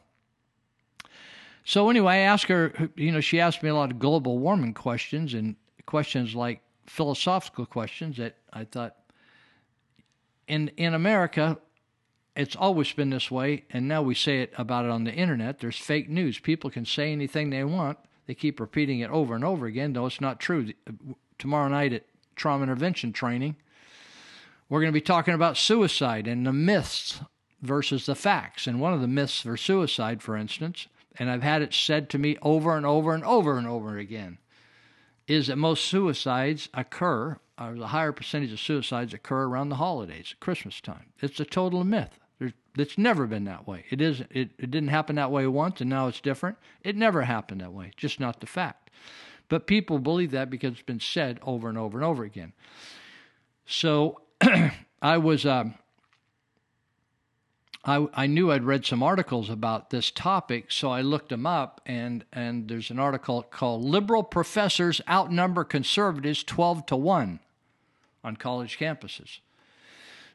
so they, they've done this research, and uh, they, they looked at 40 leading universities, and they found that of 7,243 professors, Democrats outnumbered Republicans 11 and a half to 1. Now, they only quote information from 3,623 Democrats and 314 Republicans. Now, you think, well, that's not 7,243. It isn't. So I got to wonder myself if they're not Republican or Democrats, what might they be? On a liberal college campus. My hunch is independents, communists, Green Party, right? But the fact that 3,623 were Democrats and only 314 on 40 campuses were Republicans uh, should cause you pause or about a 12, 12 to 1 difference. so, do you think it's hard harder to get a job if you're a Republican or a conservative on these college campuses? You bet. Out of the five departments analyzed by the authors, the field friendliest or the occupation, campus occupation friendliest to conservative scholars was economics, the department. economics. And only about four and a half liberal professors existed for every one conservative. The, what do you think the lib- most liberal uh, department was? It's history. I found that fascinating. I would have picked maybe psychology or even uh, sociology, but history, they say, is by far the least conservative friendly department. Uh, liberals, check this out. They outnumber conservatives 33 and a half professors for every one conservative. So if you think you're going to send your kid, who you think is a pretty good kid, to a college campus and not be affected by that drama, you are sadly mistaken. Uh, Kim Holmes, who is a who is a researcher for the Heritage Foundation, uh, said that the rising ascent of uh, multiculturalism philosophy in, in, the humanities, like that's like if you're focusing on English or something, makes it difficult for conservatives to find a place to even work there. You can't even get a job. In other words, they they vet you. Remember, they wouldn't vet the president, President Obama, but they vet teachers to find out what do you believe. Do you go to church? Are you conservative? How'd you vote? You know, prior. Were you ever in the military? On and on. Where'd you buy a house in town? They they uh, shadow them. Uh, they watch them, and uh, they vet them until they can figure out who they are, and then they they kick them to the curb, right? So uh, the authors of the analysis, Anthony Quain of George Mason University and Daniel B. Klein, speculate that the rapidly growing disparity is due in part to the rise of econo- uh, academic subcategories such as histories of gender, race, and class. I wonder if you major in that, what are you gonna? How are you gonna earn a living? I would never hire you for anything if you majored in gender, race, or class. Uh, all you're going to do is go out and try to create some kind of communist government after that. So Kim Holmes, who's with the Heritage Foundation, said that the uh, uh, it's very difficult for conservative teachers to get a place to work or get promoted. And she said, uh, You're not going to hire a conservative to go into a humanities department like that because they don't even believe in it. So Holmes wrote a book that probably we should read called The Closing of the Liberal Mind because she said imbalance is prolifer- proliferating. Uh, so you could probably imagine the most uh, the, the, campuses with the most uh, wide, uh, biggest proportion of people, liberal versus conservative. Some of the Ivy League uh, schools that were actually started by church people, right? I don't know about Columbia, but I think Princeton was, Yale was, and Harvard was. They were started as as, as trainee places for pastors. Today at at uh, Columbia University in Princeton, there's 30 liberal professors for every one conservative. Uh, the the one the university with the most equal pe- is Pepperdine University. Now I don't know whether they uh, ever checked with the Her- Her- not Heritage but Hillsdale College up in Michigan, but I would think that they would be more balanced up there. But it just goes to show you what's going on. Now there's been all this corruption with how to get into these colleges. That wealthy people are paying off people to get their kids in these colleges. So, just some final other thoughts uh, on this topic. There's 10 Democrats for every Republican among professors 65 and older. But when you get below 65, then it goes from a ratio of 10 to 1 to 22.7 to 1. Do you think you'd feel uh, a little under the microscope if you were the one? Uh, so 22.7 to 1 uh, and it says that group is primarily under the age of 36. So, something that's pretty crazy, something to think about, and something that you may want to go and talk to the campuses that you're think, thinking of uh, subjecting your kids to, because it's a horrible situation you're putting your kids in, in for. If you're if you're running into no conservative viewpoint, and it's all liberal viewpoint, unless you're going to uh, somehow disrupt that. I, I don't think you're going to disrupt that. You're going to have to send your kid to a, a campus that is a stark breakaway from the the uh, the average campus out today. So you're if you can find a technical school to send your kid to where they can just go, like I have friends that go to mechanic schools, UTI, uh, the heating and air schools. There's a lot of trade schools out there. They don't have to put up that baloney. People just want to go to work. They want to learn the trade, go to work. So uh, just uh, now, along with that, is I have a, an article. You know, you maybe you are more forward thinking than I am. I'm just a slow learner. But I wondered with Amazon.com, the Amazon people, with them being so successful and being able is I, I feel like when I order from Amazon that almost when I hang up the phone, they're knocking at my front door. They deliver fast. I got Prime. But I wondered, uh, you know, people are are buying more and more online, aren't you?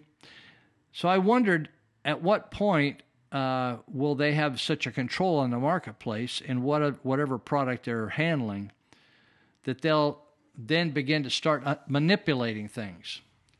So you've heard that in communist countries and fascist countries they burn books, and the reason they burn books is because they the reading of the word, whether it's the Bible or just a philosophical word that that undermines the current government, uh, the way governments can get around that is just burn the Bibles, right? That's happened before. Or you could burn a book. Or you could say, we're not going to allow this classic book to be used in the uh, in the school anymore. So they they discard it, they recycle it, they burn it, right?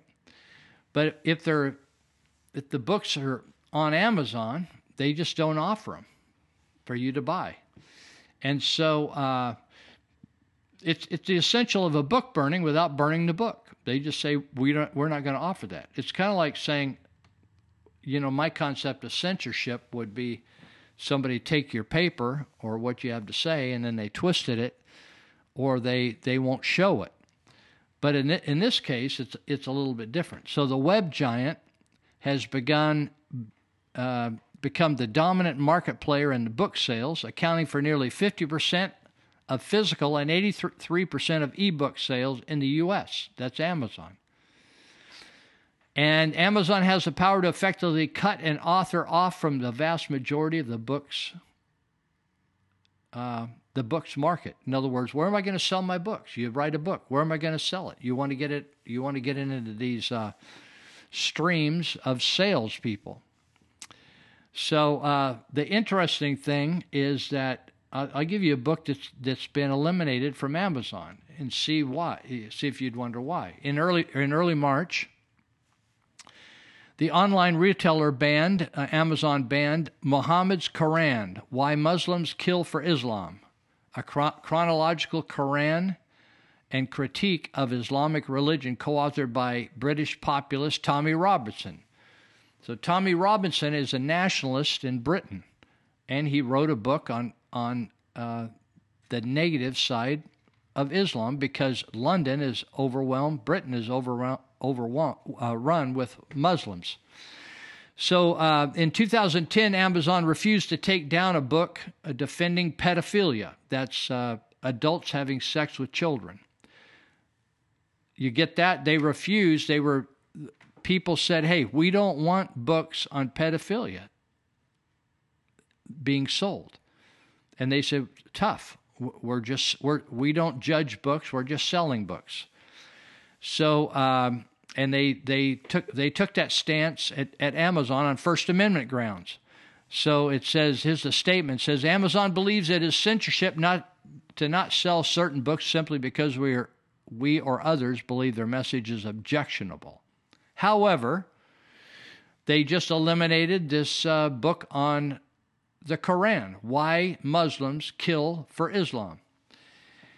So it said that the outcry was not enough to pressure Amazon into watering down its commitment to content neutrality when it came to pro pedophile books. In other words, books that talk about and encourage having sex with children.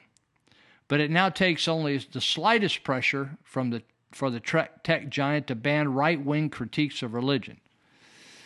Um, so there, so Amazon is changing its tune. So let, let me tell you what's still available through Amazon. You can get Adolf Hitler's Mein Kampf. You can get the Communist Manifesto by Karl Marx and Fred, Frederick uh, Engels. You can get both of those. You can get books by Louis Farrakhan, who uh, is racist and uh, hates the Jews. You can get all those, but you can't get uh, an other perspective on some of these on some of these religions and some of these situations and perspectives or behaviors. So uh, you might, if you're a big buyer at Amazon or you uh, you have Amazon Prime, you might just shoot them a little email or a letter and question their uh, wobbly philosophy.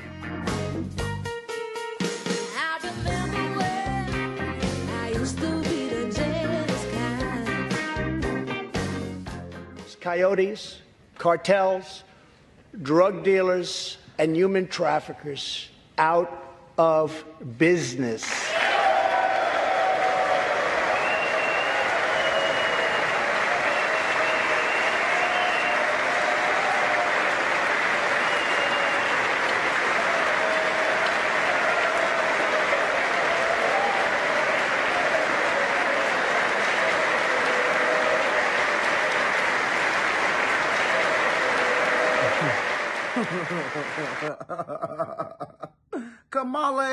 Harris, why you looking like that, huh? Did Willie Brown not text you back? Is that why you are rolling your eyes? Or are you mad because Donald Trump want to get rid of the drug cartels? Are you working with the drug cartel? Are you working with the cartels? Are you taking money from the cartel? Huh? Huh, Kingpin Kamala Harris? Huh? Somebody get the FBI on the phone in the DEA, in the CIA. I want y'all to investigate her right now. There we go, sweeties. I'm a mom, but that doesn't mean I don't like to have fun. I drive a minivan, but I can let loose a little too. I want to use heroin, but I also want to get stuff done. That's why I reach for Heroin AM, the only non drowsy heroin on the market. So I can get jacked on Skag and then get to work. When I've been called timeout to inject black tar heroin, there was almost a stigma about it. But with Heroin AM, I'm almost more alert than if I weren't on heroin. Heroin use in America is steadily on the rise, but productivity among heroin users has remained stagnant. That's why Heroin AM combines heroin with 5 milligrams of caffeine and a small pile of cocaine. And now available in gummy bears, which you can melt down and inject. Oh, Side effects include it's heroin. So, all that stuff. So now I can chase the dragon while I also chase this little guy. I'm gonna get ya. wow, this might be the first afternoon mom doesn't need a nap.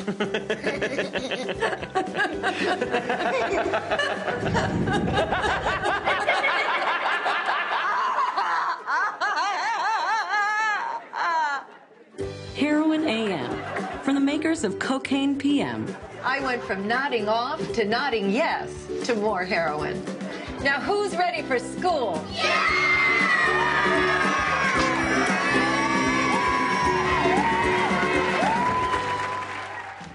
Oh man, oh man, why you treat me so mean? You're the meanest old man that I ever seen. Guess if you say so, I have to pack my things and go. Hmm. Hit the road, Jack, and don't you come back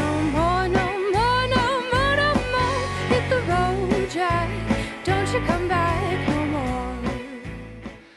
All right, welcome back. And uh, I thought I was uh, ahead of where, uh, or jumped over where I thought I should be, but uh, I just got discombobulated. So uh, we're in good shape. And I, I have a couple clips today because I, I want to really help everyone get an understanding on what the whole concept of free enterprise and free means not that you can just do whatever you want, but it's also free from the government interfering. So if you wonder why the government is always getting paid off and politicians are getting paid off by business, the reason is is that politicians are trying to interfere with business. It's kind of like the old mafia movies where you have this little mom and pop store and a guy comes down and says, "Oh, we can provide you protection if you just give us $25 a month." And they said, "No, thank you. We got this." And so as they walk out, they say, "You sure you don't want protection?" And then they they bust the guy's windows out, right? And so what's happening in our country is that government is micromanaging all aspects of business. So what happens is then you turn around and find that business is now trying to fund uh, lobbyists millions and millions and millions of dollars, hundreds of millions of dollars, and paying for political campaigns if someone would stay off our back. So you can look at the the donors from uh, on political campaigns, and you can see tobacco companies and liquor companies and pharmaceutical companies and fertilizer companies and all kinds of companies paying for politicians to run for office so they will leave them alone and they'll or they'll make laws favorable to them and even give them a, a monopoly. So uh, it's interesting that when the and this clip kind of teases it out, and I won't. I, I don't like show hosts where they go through and tell you what all the clip is, and then you then you have to listen to the t- clip, or they you listen to the clip and then the guy repeats it all. But it's so fascinating that the the whole development of the internet and all the platforms and Facebook and Google and all these amazing apps happened way far away from Washington, and most of them happened out on the West Coast. And now, as these Facebook and Google and Microsoft have become massive companies, very successful, and much of it was giving, like, I don't know, if, if you got a Facebook page, if you're older, most of the young people left Facebook, but if you're older and you use Facebook, it's not costing you anything, right?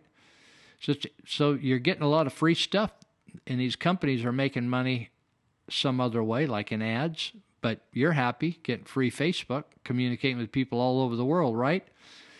So right now, what's happening is people like Mark Zuckerman and others are making deals with the government, so they will be regulated by government. What happened, and this is true in any business, making tires, making drugs, building buildings, big the big corporate giants in the media fields, whatever, the big corporate giants, they cooperate with regulations because it actually keeps new little guys out because they can afford to fight the regulations or look for loopholes because they can hire all the attorneys to know what all the regulations are. The new guy or the new gal cannot. So let's listen. It's about a four minute, almost a four and a half minute clip called Enough Crony Capitalism. Now, crony capitalism, capitalism is just where people can own their, the state doesn't own everything, but people own their own property and then they go out and do business and they provide, they find what other people need and they provide for that need and people then reward them for it by paying them for it and letting them make a profit because it's like one person gets their need met and the other person gets his need met. Capitalism. Crony capitalism is where politicians pick winners and losers. And they say, well, if you'll support me, like I don't know whether you remember Solyndra. If you remember Solyndra, that was a big uh, solar company that Barack Obama gave his his uh, administration gave one half billion dollars to. uh, just gave them the money to run this business because solar is so wonderful. They turned around, took bonuses, and then closed the company down and filed bankruptcy. That's crony capitalism. It's picking winners and losers. In that case, they rewarded uh, some people in Solyndra that had donated vast amounts of money to the Obama campaign. So that's happened over and over and over again throughout government, where the government actually gives money to private industry. They give you and my tax dollars because the government doesn't generate any product on their own. They don't sell anything, they don't produce any service that they could that people find of any worth to give money to them. So they just take money. So let's listen to Stossel, enough enough crony capitalism, and then we'll be right back. Facebook CEO Mark Zuckerberg is calling for stricter regulation of the web. Facebook wants new regulations. Mark Zuckerberg wrote an op ed that said, Lawmakers often tell me we have too much power over speech, and frankly, I agree. We shouldn't make so many important decisions on our own. Wow, it sounds so self sacrificing. But give me a break. Big companies tend to like regulation because it gives them an advantage over smaller competitors. After all, startups can't afford the squads of lawyers and compliance officers that Facebook employs. In France, they embedded officials inside the company. My position is not that there should be no regulation. Zuckerberg issued his call for regulation after spending hours being grilled by members of Congress. I think the internet is increasingly you embrace important. regulation? I, I think the real question, as the internet becomes more important in people's lives, is what is the right regulation, not whether there should But, be but or you, not. as a company, welcome regulation. I think if it's the right regulation, then yes. think- Zuckerberg's no dope. He sees which way the wind is blowing. So, would you work with us in terms of what regulations you think are necessary in your industry? Absolutely. So Facebook will work with politicians to shape regulation. What's sad is that if anyone should fight for permissionless innovation, it should be people like Mark Zuckerberg.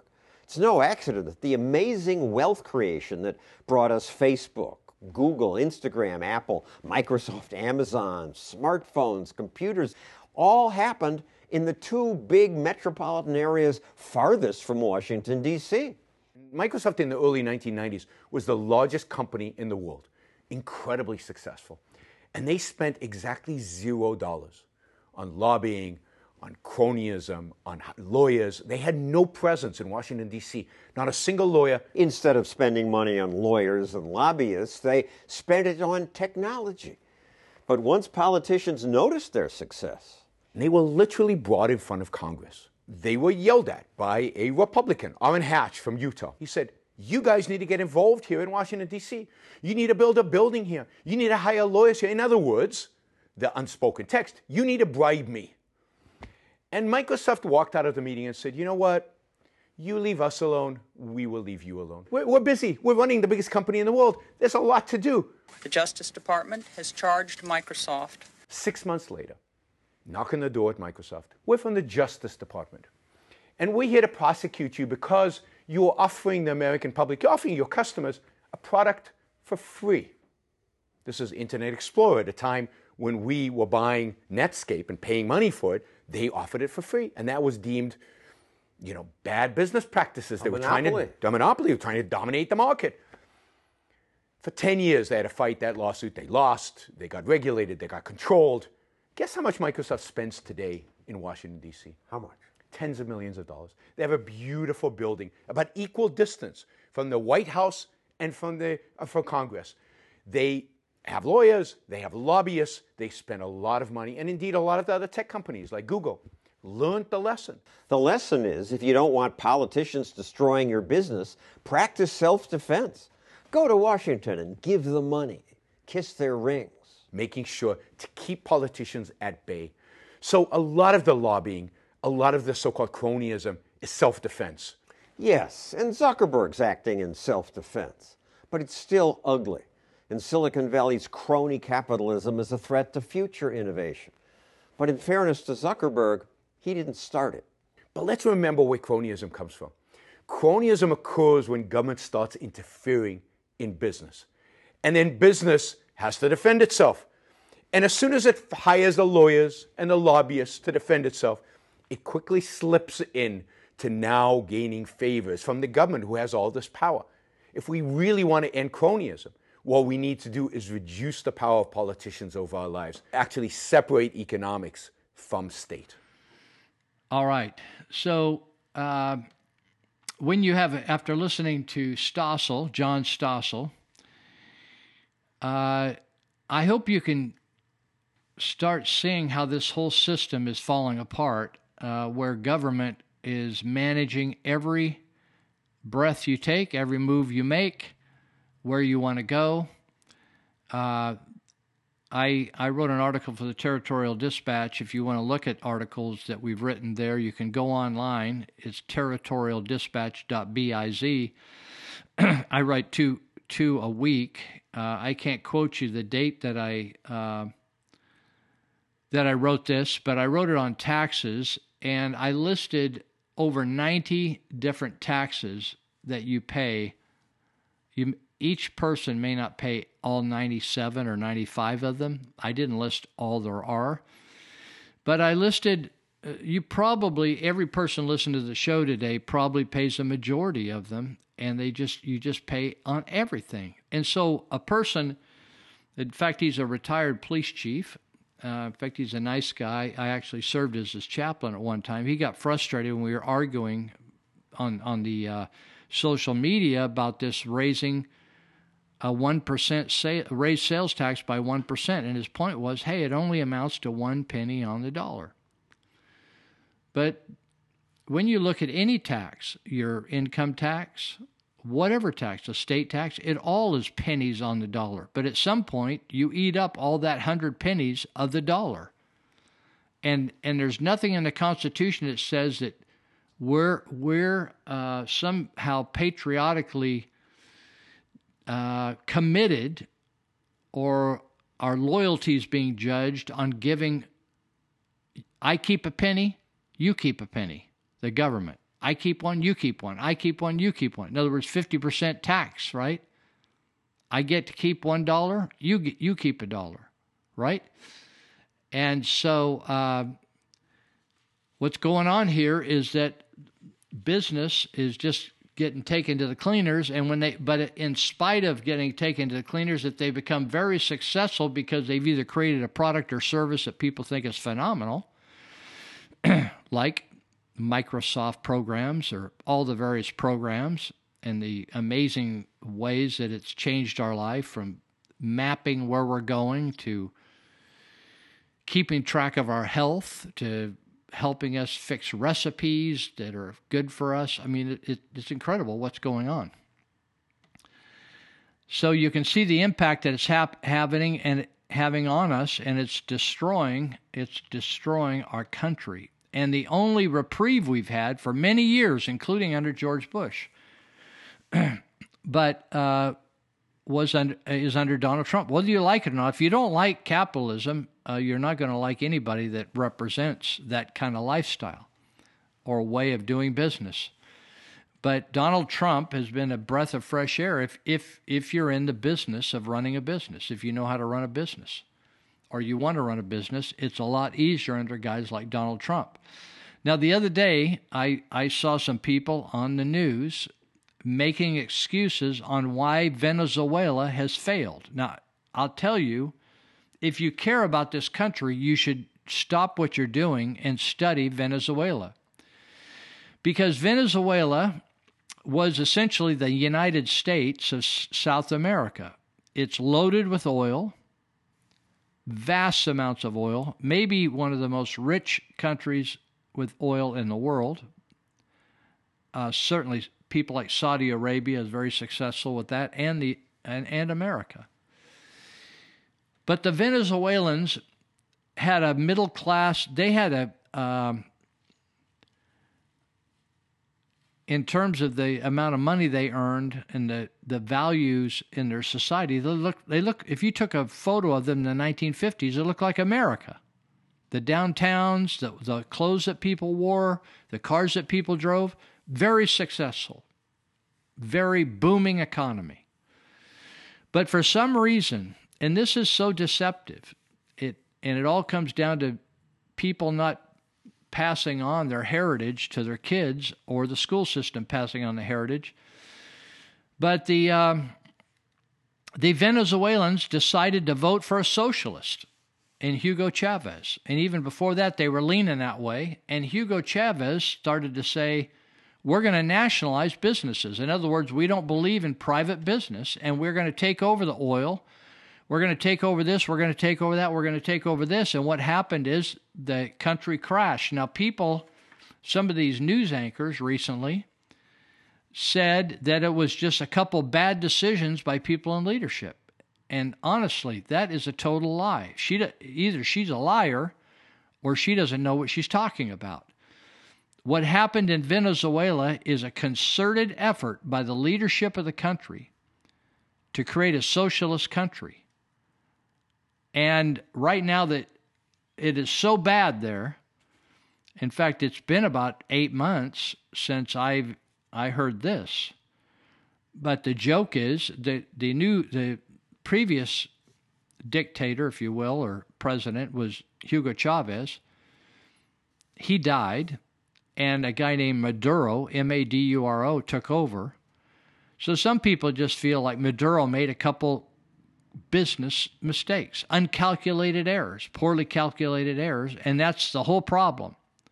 Well, it's not the problem at all. The problem is that when you have the government managing anything, if you put if you put the production of bread or pasta or pizza or chicken or coconut milk in charge you, you put the government in charge of it, you're gonna have you're gonna have huge waste, you're gonna have huge shortages, and you're going to have people go out of business. But with government, they never go out of business because they just go back and take more money from you. So the latest, so the what I was going to tell you and then got off here a little bit is is Maduro, the new president that's been in for a few years. They now call the, the new diet plan in Venezuela the Maduro diet plan. And the reason is is because if you live under his leadership, you won't have enough to eat and people have lost around 20 pounds apiece down there the last I heard because they're eating his diet, which is there isn't enough to eat in the country. Because there wasn't enough to eat and, and jobs failed, there wasn't any jobs, there weren't enough jobs because it was being poorly run. A poorly run business has to lay off employees or go broke.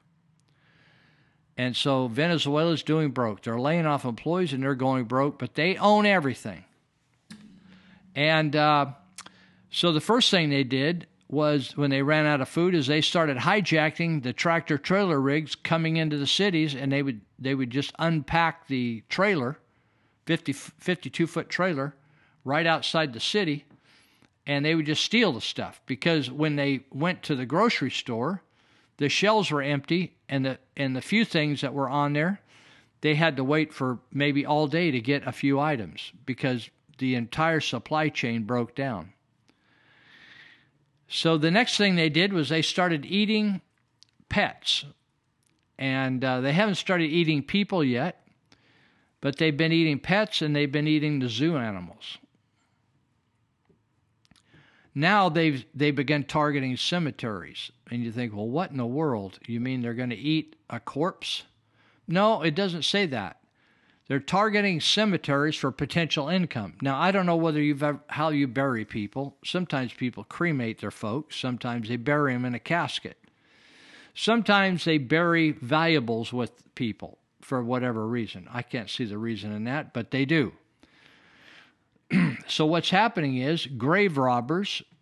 There's an, an entire industry has sprung up where looters or grave robbers, robbers uh, are finding jewelry. They're removing gold teeth and uh, skeleton remains that can be sold for use in various rituals. So, in satanic rituals, witchcraft rituals, they use the skeletons. So, people are opening up. This is how desperate people get. And it isn't just a bad decision or two. So, this guy says, Jorge Lascano, said this what's happening here is a result of social collapse, a lack of education, the loss of values in our homes and our institutions. In recent years, this county country has only focused on politics. We have forgotten about the things that make us human. Venezuela's dire humanitarian crisis has intensified in recent weeks amid a breakdown of the national electric grid. In other words, they just have parts of the day now, no lights, just like North Korea, no lights, socialist country.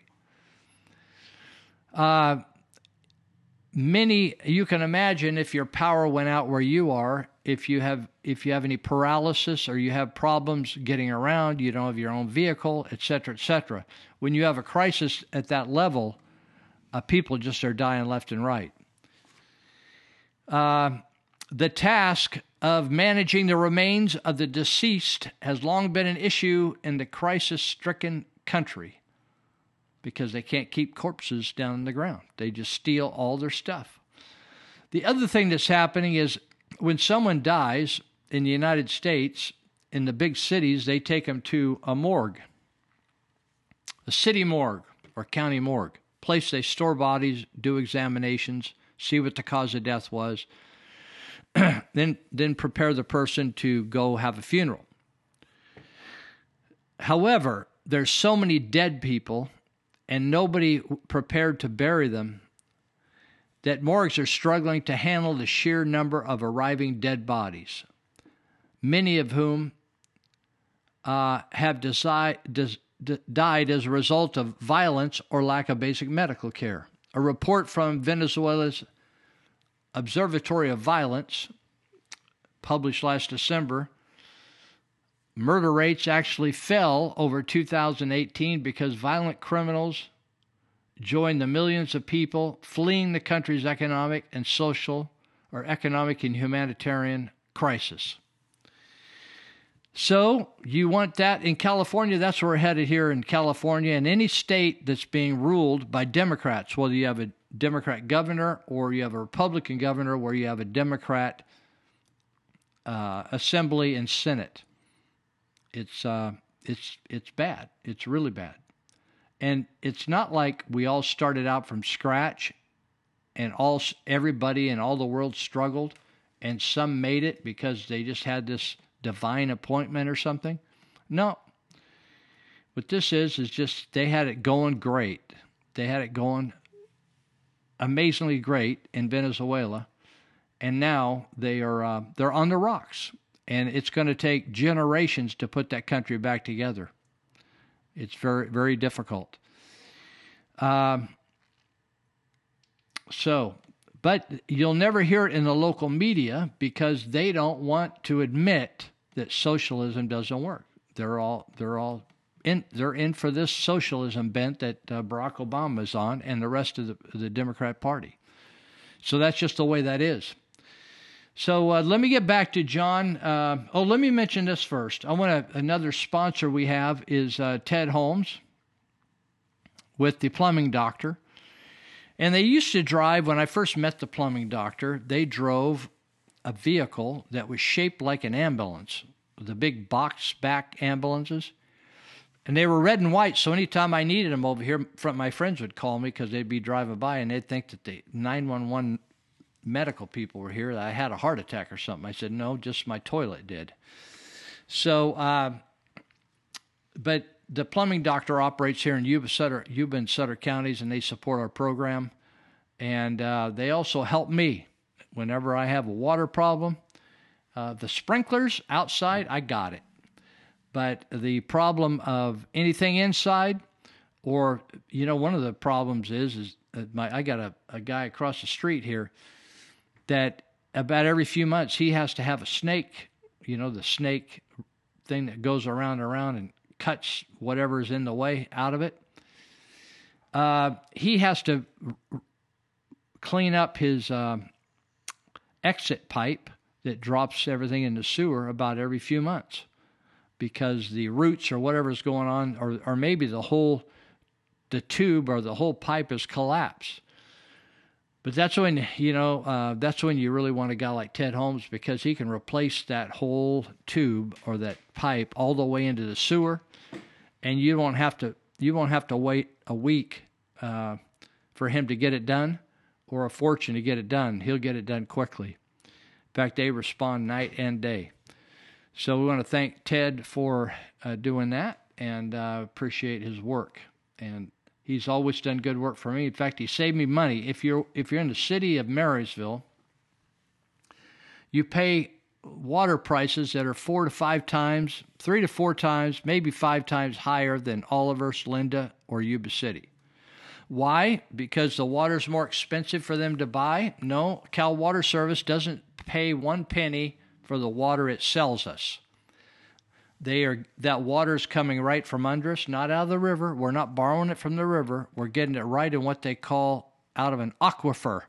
It's like an underground uh, swimming pool, big old thing, and and so they get that water out of there.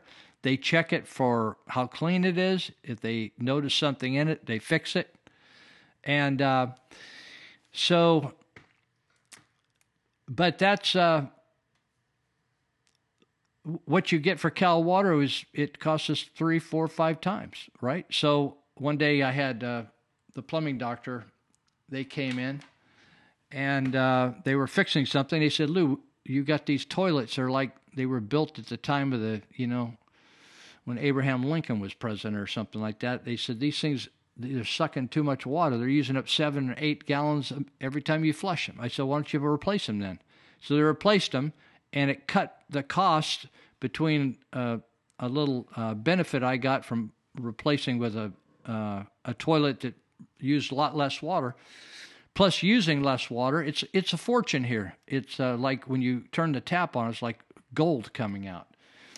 So if you want to save some money, or or um, if you want to clean out, and and they got these amazing things right now that you can you can run a a, a snake or a tube down your uh, sewer and it's got a camera and it like take it, it takes a whole movie in there. It tells you just what's that down in there. And so they can do that all for you and help you. So ted holmes 671-9111 530-671-9111 and you can uh, get yourself uh, some help on your plumbing. Whenever i i don't even hesitate man. I just get them out here and get me fixed up so uh, all right. So let me just get here and I mentioned earlier about an article from the Howard Jarvis Taxpayers Association. Will California taxpayers ever pay enough? It's by John Coupal. John writes great articles. He, they are the cutting edge of what's going on with taxes in the state of California. And they have lots of good resources on their website, ht, hjta.org, Howard Jarvis Taxpayers Association.org. Send them some money. I, I give to them. And uh, I feel good about every time I write the check because I know that they're fighting a big battle for me. Now, check this out. Uh, and I know you, all you refugees that are listening to this podcast over there in uh, in Idaho, you're just going to like be rolling your eyes and saying, We're so glad we left. So, John Coupal says since January, new tax increase proposals. Now, this is after the road taxes went up, right? That our local politicians said, oh, don't repeal the road taxes, right? So, have we got better roads? No, they're not only did we not repeal the road taxes, but they're going to borrow $9 million with a payback over 10 years and pay 1.1 million in interest in 10 years. Is it unbelievable to you? So, but since all that and a huge surplus in the state, since January, just a couple months ago, new tax increase proposals include a tax on soda, another one on car batteries, another one on residential water use, another word, one on firearms, car tires, pain medication, oil severance, inheritance, and sales tax on services. Now, if you've noticed, like the service um, that you that you get done, like for instance, if somebody gives a tune-up on a car or whatever, you, you have to pay tax on the parts, but you don't pay on the labor. What they what they mean on services, they mean they're going to tax you on the labor that was provided to you. Is that incredible? In fact, this franchise tax board, they used to call it the not the franchise tax board, but the uh, Board of Equalization, BOE. Now they have a fancy name for it. They got rid of the BOE because they thought it was too favorable to taxpayers, too fair. So, say you're a business back somewhere, outer Slumbodia in the United States, and you're selling products through Amazon. But like you go on Amazon, you say, I want that, but it's not even Amazon that responds, it's somebody else. Before the, an internet sale, you wouldn't pay any tax on it. But now what they're doing, because that product sometimes has to sit, some of that product is maybe moved over into Sacramento area where there's an Amazon distributing spot. So this tax bureau is going to these little businesses in the Midwest and saying, you owe us a gigantic amount of money because you didn't charge tax on any of your sales and some of those people are, are owing ten, twenty, thirty-four thousand dollars in taxes, and they're saying, you know, we're going to have to close our business. That's that's California for it for you. So sales tax on services, like uh, it's on any kind of service work that you get charged labor on. There's got to be taxes on that labor. Um, so he John Coupal also goes on and talks about uh, the attempt to take out Prop 13. They're calling it ACA 1, Assembly Constitutional Amendment Number 1. And John calls it a direct attack on Prop 13. Well, I run out of time here, so we're going to take a little break and uh, then we'll be right back.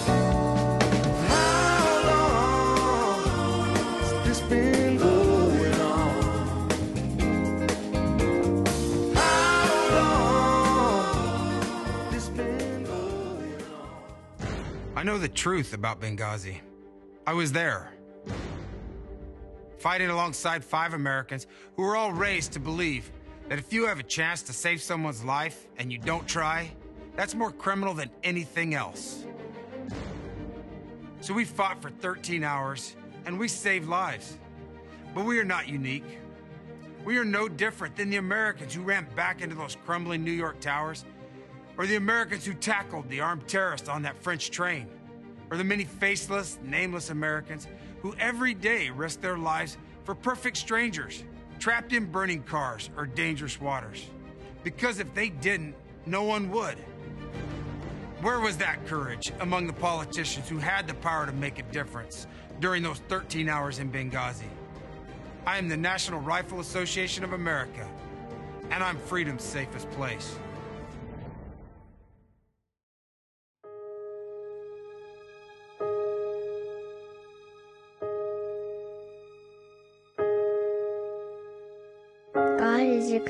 Life. A Bible says, Before I formed you in the womb, I knew you. Before you were born, I set you apart. Jeremiah 1 5. For you were created, my inmost being. You knit me together in my mother's womb. I praise you because I am fearfully and wonderfully made. Your works is wonderful. I know that full well. My friend was not hidden from you when I was made in a secret place, and I was woven together in the depths of the earth. Your eyes saw my unformed body. All the days ordained for me was written in your book, for one of them came to be. Psalm 139, 13 from 16.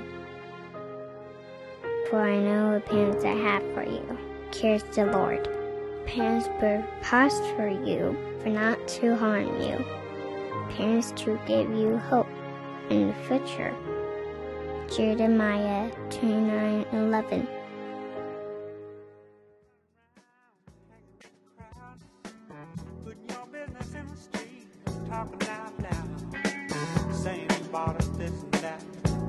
How much you done spent? I swear she must believe it's all heaven sent. Hey, boy, you better bring the chick around. All right, welcome back.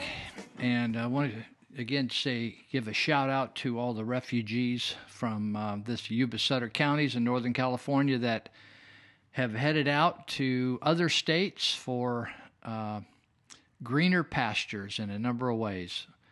Less regulation, less taxes. In fact, I was talking to my friend this week, uh, the 19 year old I was talking about wanting to start college, and and uh, so she was saying, you know, what what's the difference between these other states and California? Like, what di- you know, you know, why why are you wanting the state of Jefferson?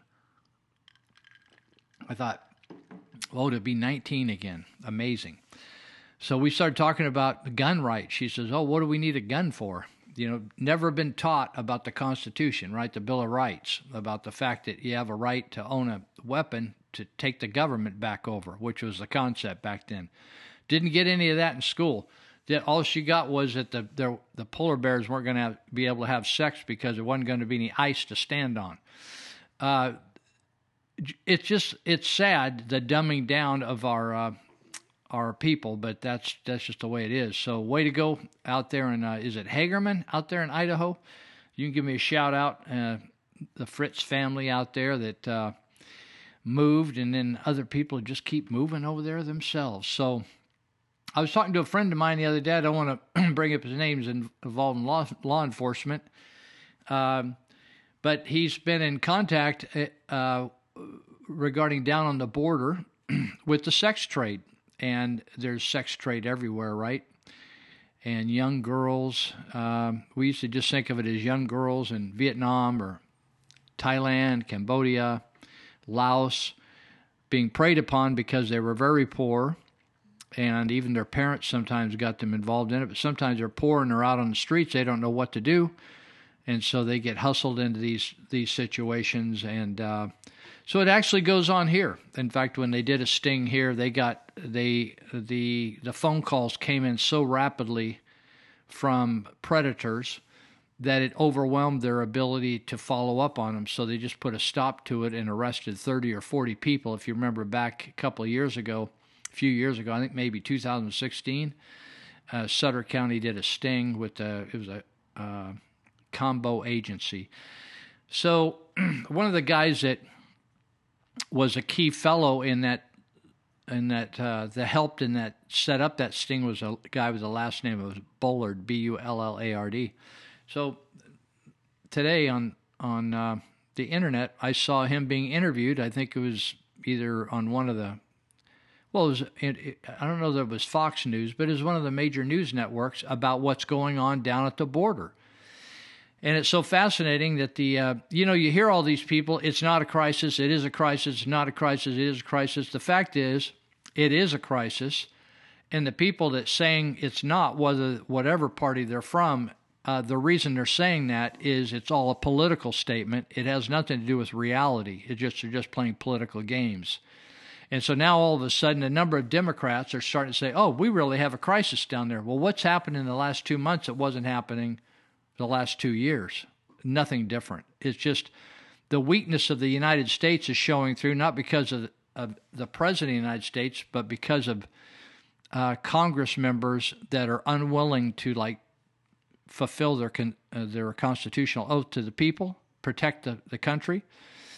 And um, so I interviewed a lady that we had met in at Yuba County Jail at one time who was uh, uh, granted a type of asylum in the United States because they felt like if they sent her back to Mexico, she was going to be killed by the cartel or something. And uh, she was a smuggler of people and actually a, a, a transporter of heroin in the United States. And when I had her on the radio here, oh, I don't know, months ago now, maybe six, eight months ago, she, you know, to listen to politicians is so funny when compared to what when you talk to an actual person that's involved in drug activity and smuggling people at the border, and they just say, Lou, they're just lying. These people are lying. And so she describes a situation at the border where they would purposely. She said, Lou, what they need at the border is they need a wall and they need lots more agents because they said we would climb the existing wall and we knew when to climb it because we would watch the the pattern of uh, traffic or activity by we knew which border agents were which, working where. And when they you know they don't have them lined up shoulder to shoulder. So when they moved from where they were we just crossed at that po- at that moment. And we had moved 10 15 20 30 people through. And she said the other the other thing that that is crazy she said when we had children we would just walk right up to the agents uh, border patrol and we would we would put the kids in front of us on purpose to use them as a ploy because and, and then ask for asylum. And then would put them in a predicament. So this uh, because they would take these kids and then they wouldn't want to separate them. And they were in a predicament. So ultimately she said they would release the kids and the families inside the united states to wait to go to trial. Is that crazy or what? There's just no border there and so um, this Bullard, I, I, can't remember whether his name was Tim or Tom Bullard, I can't remember his name, but anyway, last name Bullard, who helped on this sting in, in the Sutter County area, he is now working internationally on stings. And he said that basically these smugglers are taking advantage of this whole children's thing. And when the uh, immigration are releasing these kids back into Mexico, the people are taking claiming the children that aren't even they don't have anything to do with them. They're just going to use them in the sex trade. So he's advocating for DNA testing. So if you if I said I, I had five kids there or two kids there and I went to pick them up to return to Mexico, uh, I would have to produce, they'd have to swab my mouth and do a quick DNA test and match it to the kids to let me have them. Right now, they just they just give them to people. So this Bullard's saying that's a way that sex traffickers and perverts are gobbling up on kids because these people are rushing the border, and then when they return them, uh, turn them down, the wrong people are getting the kids. It's just totally chaotic. So it's so disheartening to me, uh, to me, even beyond the politics and the Democrats versus the Republicans, or liberals versus. I just like people to be honest for once. So they portrayed Donald Trump's policies as destroying families and and separating kids.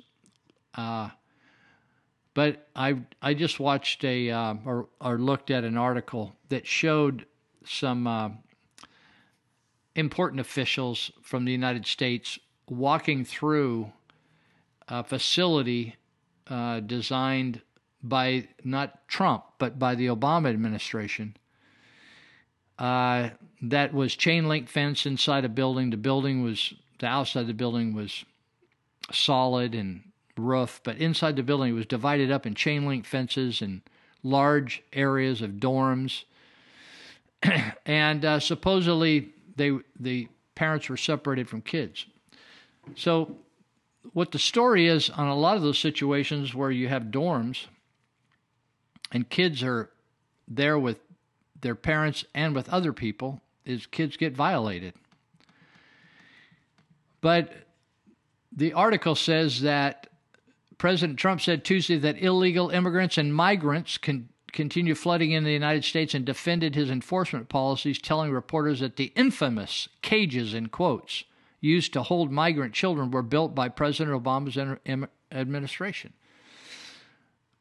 But the fact is that Democrats and the press or the media that has now become a political party in themselves, uh, they know that, but they don't want you to know that. They just want to portray, they want to say anything they can to undermine the President of the United States. I saw Trump on a clip earlier today, and he said what was done with the Mueller investigation was simply treason. It was treason. It is treason. What was done by the FBI and the CIA, Brennan, McCabe, Strzok, Page, Mueller, Comey, on and on and on, it was an attempt to overthrow the government. It was an attempt to install a president who the people did not want as president. Trump says people are coming to the border like it's a picnic because it's like going to Disneyland, he said. In other words, uh, I saw a an interview with Michelle Malkin on the border where the the place that they were holding children looked like a fancy public school. They had internet, they had electronic games, they had doctors. They had a better situation than our kids in our local uh, cities have. Food, they had entertainment. They just it was an amazing thing. So he says they're coming like it's a picnic. Let's go to Disneyland, he said, expressing his frustration with the ongoing struggle to secure the border. Isn't it amazing? The president is trying to do what what he's actually ordered to do by our Constitution and with the very people that you and I elected to support him to do that are un- trying to undermine him. It doesn't matter what, which party, both parties are. Uh, Trump told reporters he was not looking to reinstate child separation policies, despite reports from the White House suggesting that he would do it. Uh, although he admitted that separating them was effective. What's he mean by this, when you separate children? Because when you have children with people other than their parents, weird things happen. People molest kids, weird things happen. If you'll notice, how many illegal immigrants? I'm not. I've never seen a study that says Mexicans are molesting more people than white people are. But the fact is, there's a huge amount of of adult child sexual behavior going on with with illegals in this country. It happens every day. It's incredible. And it and the other thing that happens every day is a huge amount of of just ignoring the law altogether. I was talking to a guy in jail this week and he says, "I think I'm going to go back to Mexico." That doesn't mean he's going to stay there. He just his people are in in California. He said, "I think I'm going to self-deport." He's been staying at Yuba County Jail for 3 years trying to beat his case to not be deported. I want you to just think about this for a minute. This guy's, if you meet him, he's a nice guy. He's cordial. But he has a rebellious streak, and he said, if I go, if I sent across the border, I'm just coming back, and I'm going to move back in with my family. And I said, well, why don't you tell me? uh, You never have said why you got arrested in the first place. He said, I had four DUIs, and then I pulled a gun on a guy in a bar, and they and they uh, so I did prison time for that. At four DUIs and then I did the bar thing. I was back in the bar and I got into it with a guy and pulled a gun on him. And so he did prison time for that.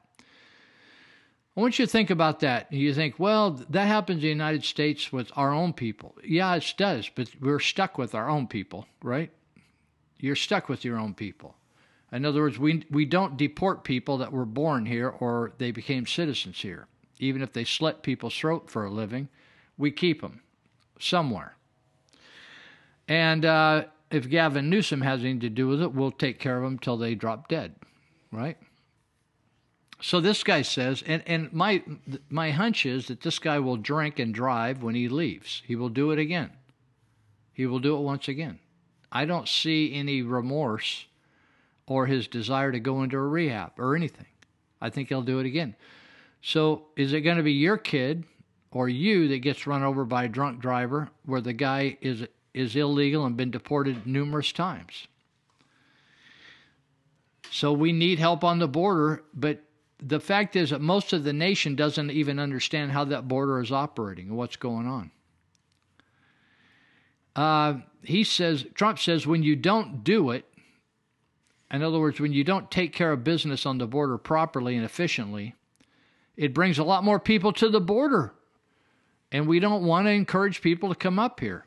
So some people are suggesting even put immigration judges right down in the in the institutions along the border, not up up in San Diego. Move them down. Not up in San Francisco or Sacramento. Get them down on the border and swiftly mete out the justice and kick them back into their own country. Why let them languish up here for years? Uh, Trump said uh, that that the Obama administration separated children at the border and put them in cages. And so when you look, when I looked at the pages, you've seen kennels, outdoor kennels for dogs. They're concrete floors, and then they got uh, cages around them, right? Uh, that's just the way they're built with with steel pipe, right? And the uh, and the wires, uh, and you see fences made like that all the time. So that's what they that's they they're not small cages, they're big rooms that are just they're sectioned off. Now here's the problem. Some of the people coming to the border are criminals.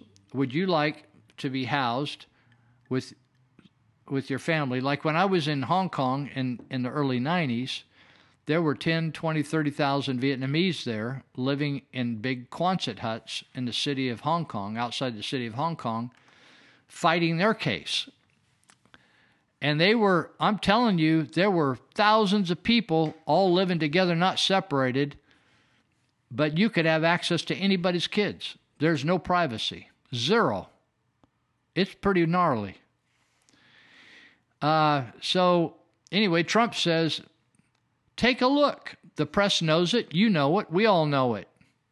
Those cages that were shown, I think they were very inappropriate. They were built by President Obama's administration, not by Trump. I'm the one that stopped it. President Obama had child separation. You know, I saw a, a post on the on the uh, Facebook. I don't know whether it's true or not, but I found it interesting to comment. And I and I I'm old enough to reflect upon numerous presidents. I think the first president that I was actually pretty conscious of was President Eisenhower after World War II. Who President Eisenhower was a military leader during World War II. And but because I've followed the president, so one president stays in for a term or two, then another president comes.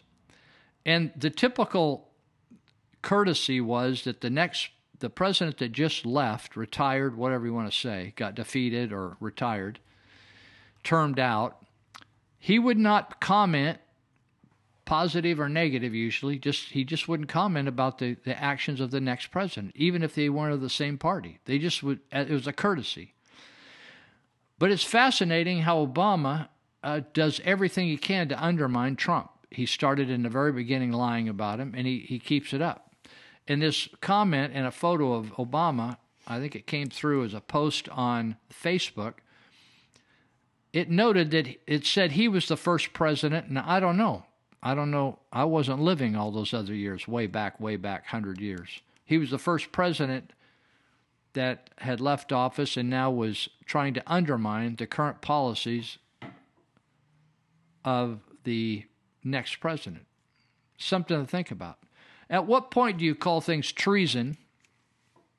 Like what, what the group I described earlier, Comey, the FBI, the CIA, the Department of Justice, people are up to no good.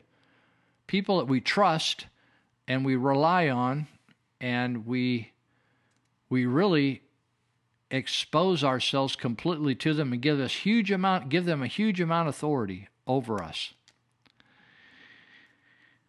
So Trump says, I said, uh, I never said I'm cleaning house. I don't know who came up with the expression, talking about the, uh, the Secretary um, of Homeland Security, Kirstjen Nielsen.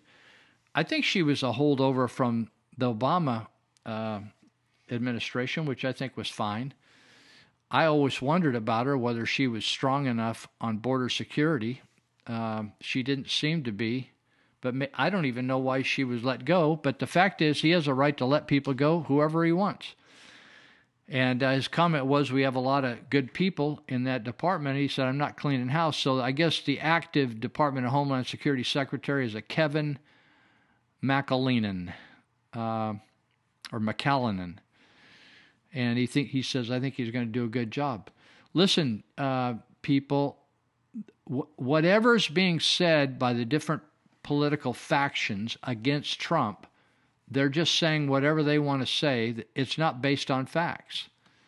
And uh, the what's happening at the border is being driven by the cartel. Now, I have I had I had a discussion last night sitting in my front room with a lady that who who was shot, who, whose friends were shot by the cartel and killed, co-workers. They were all packaging drugs, kilos to bring across the border. You can go to work at Taco Bell in Marysville when you're 13, 14, 15, I guess. I don't know what year you can start, but down there, you go to work, you can go to work for the cartel and make more money, and you can package drugs, and you don't even have to do any drugs. So I was having a discussion with this lady last night who did that at one time, and we were talking about another lady who was in LA and needs some help, and she was allowed to be released by an immigration judge in the United States, but she has no work permit. And in passing, she just mentioned her brother was killed by the cartel, and the, and I was in the jail last night, Yuba County Jail, where there's about 160 immigration inmates, and one of the ladies in there showed me a photo a couple weeks ago of two of her family members, young brothers, probably looked like they were 25, and both of them were killed in Ensenada by the cartel. So I don't know what the I quoted the murder uh, statistics for Tijuana or that upper Baja, the northern Baja region. It's phenomenal. There's like thousands of murders have happened all already uh, this year. It's it's just uh, amazing the amount of murders. And so I'm meeting people. You know, it's one thing like I mentioned the other day. When you hear about a trend in society, or uh, usually I'm so far behind in trends or ways of doing things, and it's interesting. Most of the time, I'll hear about a trend, but I don't know anybody that's doing that. So you wonder who's all doing that if it's such a hot idea. But now, uh, like I mentioned, people leaving the state of California, I know all kinds of them, and they're all communicating with me. From my latest guy that moved to Missouri, sold his house and moved to Missouri, and and uh, only spent about half the money that he had in his house here. He spent and got a lot bigger deal or better deal in Missouri. Uh, but uh, the point I'm making is I'm meeting all kinds of people that the cartel has, has killed their people. Now, if you think that the uh, the Mexican criminals think like you do, and you're a citizen that pays your taxes and has your kids in soccer, playing baseball, you behave, you you stop at red lights, you don't drink and drive, you behave yourself uh, you got another thing coming. They don't think like this. So it's interesting how the media constantly changes what's being said. For instance, uh, during the uh, when Trump first got into office, I think, or maybe it was before he got in, he called the MS-13 gang members. I think they're out of El Salvador. Uh, he called them animals. But the, the media took that statement and said that he was referring to all immigrants, which was a total lie. But they, if you're not familiar with MS 13, they're a little bit different than the average gang member. The average gang member today, compared to like the 1950s or 60s, they will just do a drive by and shoot you, right?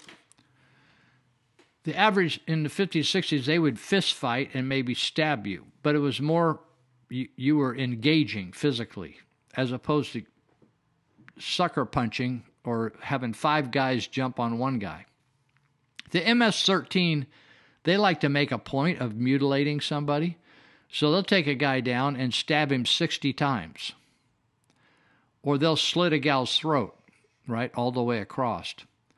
Or they'll do something torturous to a person, right? They'll torture a person. So that's why, you know, there's murders, there's manslaughter. You, you hit a person, you didn't expect to kill him, but you just lucked out and knocked him totally out of the universe. You took him out of the ball game. But that's not MS-13. So Trump is actually he's one of the few people I don't really care whether you like him or not. But here's what I like about him. He actually tells it like he feels it, right? And so if it, if they're an animal, like an animal is a unique type of criminal, an animal. But the media lied about it and put out entire over the entire 330 or 40 million people we got here that he was considering everybody coming across that border. That was one of the first things that just got people all lathered up. In fact, some of my friends got all lathered up that are Mexican, and they called him a racist and this and that and the other thing. He's honestly, it was just it was.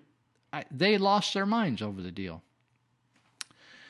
So he called it the way he saw it, and he did the right thing. And the MS-13. Now, my feeling as a Christian guy, I think anybody can change, and that's where a lot of even Democrats aren't on that page, or Gavin uh, Gavin uh, Newsom. But the fact is, I think MS-13 people can get converted and changed. That doesn't mean that we should just ignore the fact that they butchered somebody and cut off their arms, right? But my point is that the people, you know, it's interesting. The people that you let in the country may not be interested in your way of living at all, like the Muslims aren't. They are not interested in having a Judeo Christian ethic. In fact, they hate Jews. You got that? And so at one time, in order to qualify to come into the country, you had to show some interest in embracing the values and beliefs of the country. You didn't have to convert to be a Jesus freak, but you had to embrace the country, the patriotism, the flag, you had to learn the Star Spangled Banner. You had to learn maybe the the uh, the Bill of Rights, some about the Constitution. You had to learn about the a little bit about the government, how it operates. But today, it's it what we have is it, what Europe has. And Europe has a situation where people are coming into that country and they want to bring uh, they want to bring their Muslim country to Europe and live in a country that was established and built and pro- prospered under capitalism and Christianity, basically. But they want to bring a backward society out of Saudi Arabia or northern Africa. They want to bring it into Europe and they want to bring it in here.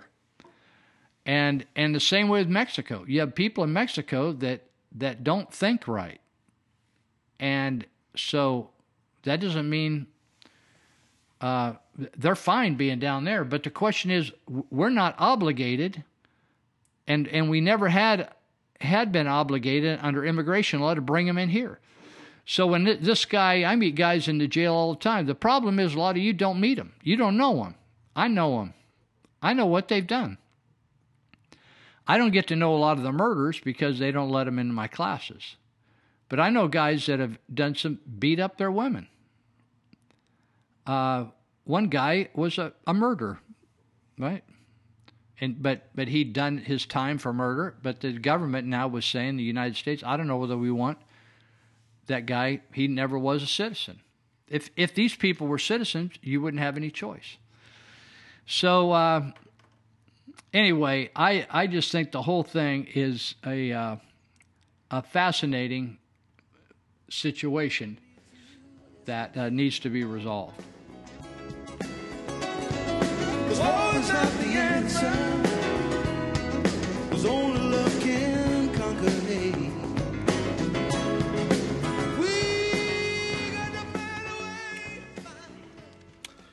I gotta make an announcement. I am running to be the first black president of the United States of America. When Trump is out of office, I will be running as the first black president. Obama was not the he is not the first black president, okay? He is not the first black president. He is mixed. He's mixed with white and some other stuff. He is not the first black president. I will be the first black president. I'm all black. I'm black as it can get, okay? I'm talking about fried chicken, meatloaf eating, barbecue sauce eating, hot sauce drinking, black as it can get. And Tomi Lahren will be my vice president. Diamond and Silk will be the White House press secretary. People, they will be them. And Milo will be Secretary of State. They will be that. But I'm running. And you better, and check this out. And when I become president, I am drug testing everybody who want food stamps. Oh, you want food stamps? Drug test. Oh, you oh, you want Section 8? Drug test. Oh, you want to be on welfare? Drug test. Yeah, you're getting drugs tested. And then if your ass is on food stamps, every two weeks, you gotta show proof that you've been looking for jobs and filling out, out and filling out applications. And guess what? You can't say you're not getting hired because you're black or white. Because you know what? When I run, I am making it a law to take race out of their race will not be you they will not be able to there will not be a check a check box for race. It will be out of there when I become president, okay? And another thing I'm gonna be doing, hold on, let me get a drink of my hold on. And one more thing. And another thing. We have discrimination laws, okay? It is a law to not discriminate in the workplace. So the NAACP, I'm shutting that shit down. It gotta go. The NAACP is out of here. We don't need you no more. We don't need you. We got we got discrimination laws, okay? It's against the law to discriminate now. So we don't need y'all no more. They got laws in place. So the NAACP is gone. I'm taking Al Sharpton. I'm filing charges on Al Sharpton. He's going to jail. Al Sharpton is going to jail when I become president, and you can bet money on that. And guess what? O.J. Simpson, if he is out of jail, out of prison, when I'm president, OJ getting life in prison because guess what? OJ did it. I'ma find it. I'ma figure out how to get how to make he gonna he gonna get life, okay? But when I become president, all this race baiting BS is gonna stop. It ain't gonna be no more of this race baiting BS. It's gonna stop. Ain't gonna be no blaming the whites. You ain't gonna be bang, you ain't gonna be blaming the blacks. You're not gonna be blaming the Mexicans. Ain't nobody gonna be blaming nobody. And guess what? Hold on. Mm. Mm-mm-mm. I'm gonna make a national chicken day. It's gonna be a no. You gonna it's gonna be a federal holiday to be off to celebrate chicken. I ain't lying. You're gonna get a day out work. Okay, Walmart gonna shut down. Everything gonna shut down. Everybody gonna have a chicken on their porch on a national chicken day. It's gonna be a federal holiday. And barbie is gonna I'm gonna have a, a federal day for barbecuing. Everybody get to be off to have a day of barbecue with your family. Okay? We need America don't barbecue like we used to. We everybody gonna be barbecuing again when I become president. I'm you that right now. But when I run, y'all, I ain't playing no games. I'm shutting a lot of stuff down. Uh, matter of fact, matter of fact, I might not. I'm gonna be like Trump. Trump and them don't. They don't even want to live in the White House. I might not even live in the White House. Matter of fact, I might kick everybody ass out the White House. Okay, save y'all tax dollars. They can put me in some damn apartment. Okay, put me in a condo, an apartment. Save that money. We don't need all them extra ass people in the White House running up the bills, running up people's tax money, you know, dra- draining people's pocket. We don't need all that. So I'm cutting all that out. Mm-mm. Well, I need y'all to vote for me for when I do run. Because when I run, I ain't playing no games. And I am labeling the KKK, Black Panthers, Black Lives Matter, anything, any organization that is race we that is race related, I is is nothing but just your race. That's all you worried about. Black Lives Matter, the KKK. I am listing all them as a terrorist group when I become president of these United States of America. I just need people to vote for terrorists. Vote for me, baby, okay? Vote for me. Cause I'm gonna keep America great again, okay? But anyways, everybody have a great day. Have a great weekend. Be safe. I will be coming on live more. I've been gone for a minute, but I'm back and I'll be posting some more stuff because I got some stuff I gotta say. So I'll be back, but I gotta go.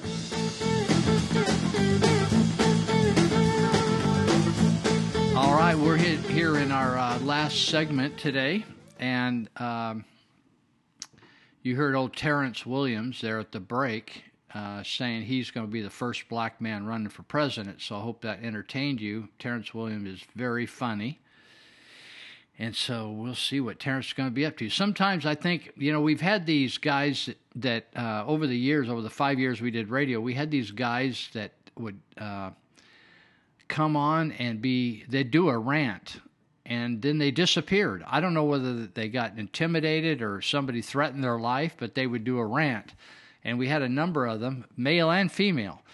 Uh, and Terrence has kind of disappeared every once in a while. He's got intimidated. He's black, and I and he doesn't come across with a the typical plantation mentality. So uh, he's probably taken some blowback, or we say some heat from uh, from people uh, that don't like his uh, outspoken behavior. So uh, I want to talk a, a, little bit about, and I, I want to play a clip here. It's about five minutes that, uh, you know, a lot of things in, in society, you just, you get born into the country and you get raised in it and, and you just, ex, you get raised in th- however things are. This is what you get introduced to, right? Kind of like when I, I wasn't raised as a Christian and I got converted and I started attending church and in the church I attended, I thought, oh, probably every church is like, like this church. But I soon realized that I was in a very different type of church, and churches are very different for one another. So you just know what you know, and that's all you know. And uh, but back in the day, my dad ran a business. He owned his own business and ran a business for 42 years, a meat cutting business. And it's a small business, and he complained to me every once in a while about a lot of laws and regulations and the union and stuff like that. But I, I, it would be fascinating if we could have a conversation today, because I don't think he would recognize that every time you want to do anything, you've got to go get a license or a certificate. We used to go out and get a hunting license. Somebody told me the other day that a fishing license in California costs two hundred dollars. You'd have to do a lot of fishing to try to get your money back out of that deal, because you can buy a lot of fish for two hundred dollars. So this next clip is uh, the title of it is "Why Do You Need a License to, to Blow Dry Hair?" And uh, there's something going on in the Arizona is not. Uh, a super conservative state that's super kind to business. But they got a governor named Governor Ducey, D U C E Y, that is really fighting against government bullying. And uh, I want to play this clip and then I'll make some comments on it as, as we come back. Looking for a job as a makeup artist, teaching ballroom dancing, or blow drying hair? In some parts of the country, you'll need government certification before anyone can pay you for these services or face jail time. Occupational licensing laws, which apply to one in three U.S. jobs, restrict consumer choice by protecting businesses from competition. They also impose substantial costs on job seekers. Arizona has one of the nation's most heavily regulated labor markets. But now the state's businessman turned governor, Doug Ducey, who's the former CEO of Coldstone Creamery, has made occupational licensing reform a priority. What I wanted Arizona to be is the best place in the country to live, work, and do business. And part of that is beginning a business as well as scaling a business. And that was our focus on improving that, that structure of, of government and really stopping the, the bullies that were part of the boards and commissions. Since occupational licensing laws are particular to each state, if you're a certified hair dryer, say in Virginia, that doesn't mean you can move to Arizona and just start working. First, you have to complete a thousand hours of training before you can obtain a state cosmetology license. Governor Ducey is backing a new law that would change that. Just because somebody packs up that moving van in Chicago, Illinois, they don't lose their skills on the way to the state of Arizona. So why should somebody have to suffer a burden of thousands of dollars or weeks or months of recertification in a skill that they already have? We had a tough time figuring out how many regulations there are in the state of Arizona. With a crackerjack staff, it took us probably 18 months to figure out there were 11,000 regulations in the state. In 2017, Ducey issued an executive order requiring that state licensing boards review and provide justification for rules the governor's office deemed excessive. The next day, he signed the Right to Earn a Living Act, which restricted state boards from issuing any new occupational licensing rules that couldn't be justified on health and safety grounds. I think it's important that we remember who the voters are and who the citizens are, and we're here to serve them. Too many of these boards and commissions exist to stop competition, to stifle and protect the status quo, and we're changing that in Arizona. My issue is that uh, we don't really know what the standards are in these other states. And so, why should we dumb down our standards uh, just to deregulate, basically. I mean, I see this as sort of deregulation for the sake of deregulation. Representative Pamela Powers Hannley of Tucson is opposed to the legislation. What I see here is, you know, over and over and over again, you know, throwing out uh, licenses and certifications, and uh, there was other bills that were proposed in the House this year that would go even farther than this, as far as deregulating deregulating occupations. And I think at some point it gets a little risky for the populace. How so? I mean, because if you have, if you're successful in another state doing this, I mean, it's not like those skills don't stop Well- when you come into the state. Well, yes, but with this, we're only asking for one year of experience. I mean, what, what's the definition of successful? And then also, how are we checking up on these people? What about this idea of public safety? Because I do think there's a fear that you're actually going to attract people from states that have lower standards than Arizona. Public health and public safety is always going to be a priority for this administration. We're going to work with the individuals that are coming and with the licensing boards in which they came from to make sure that we're making good decisions. But I'm confident with the legislation we have, with the guardrails uh, and details that it involves, that we'll be bringing qualified people here. And then ultimately, uh, it will be the opportunities that will determine their success. Arizona's overregulated labor market drew public attention in 2017 when it came out that a student barber named Juan Carlos Montes de Oca was being investigated by the state cosmetology board for giving haircuts to homeless vets without a license. The bullies at the state cosmetology board sought to stop him and stall his career because he hadn't yet kissed their ring. We thought he was just doing a good act for people that were in need. And this was a young person just in the uh, formative years of, of their, their career. We thought that was the wrong thing to do. And we were very pleasantly surprised by the response that we received from the electorate saying, yes, we don't need this overreach. We don't need this over regulation. The new bill recognizing out of state certification recently passed the House and is currently under consideration in the state Senate. We still have to prove it in the marketplace. We still need to get it through both houses of the, of the legislature. Ducey credits his deregulatory agenda for Arizona's booming economy. We're the fourth fastest growing state in the nation. Maricopa County, where we are here in Greater Phoenix, is the number one fastest growing county in America two years running. We're uh, a state that has 70% of the adults here were born somewhere other than the state of Arizona. I don't think that there's a better leading indicator in this country than that people pack up a U-Haul truck and say, that's where I want to move to. In the game of states, people vote with their feet, and Arizona's winning. Okay, so I hope you uh, you caught the point there. I'm I'm amazed at uh, how different some of these governors are. I think the Kentucky governor, I can't remember his name right now, but uh, he's also making some big changes in how they handle how government handles business. But essentially, uh, between Stossel uh, talking earlier about crony capitalism and Ducey talking, government has got their hands, both hands, in business in a big way. And um, when people are successful in business, they tend to try to protect their gains by getting government to go to work for big, big business. Like if you're a big contractor, it's not unusual to see big contractors get on the contractor licensing board and then create more and more rules for new contractors, the rookies, to jump o- jump through or jump jump over or or comply with.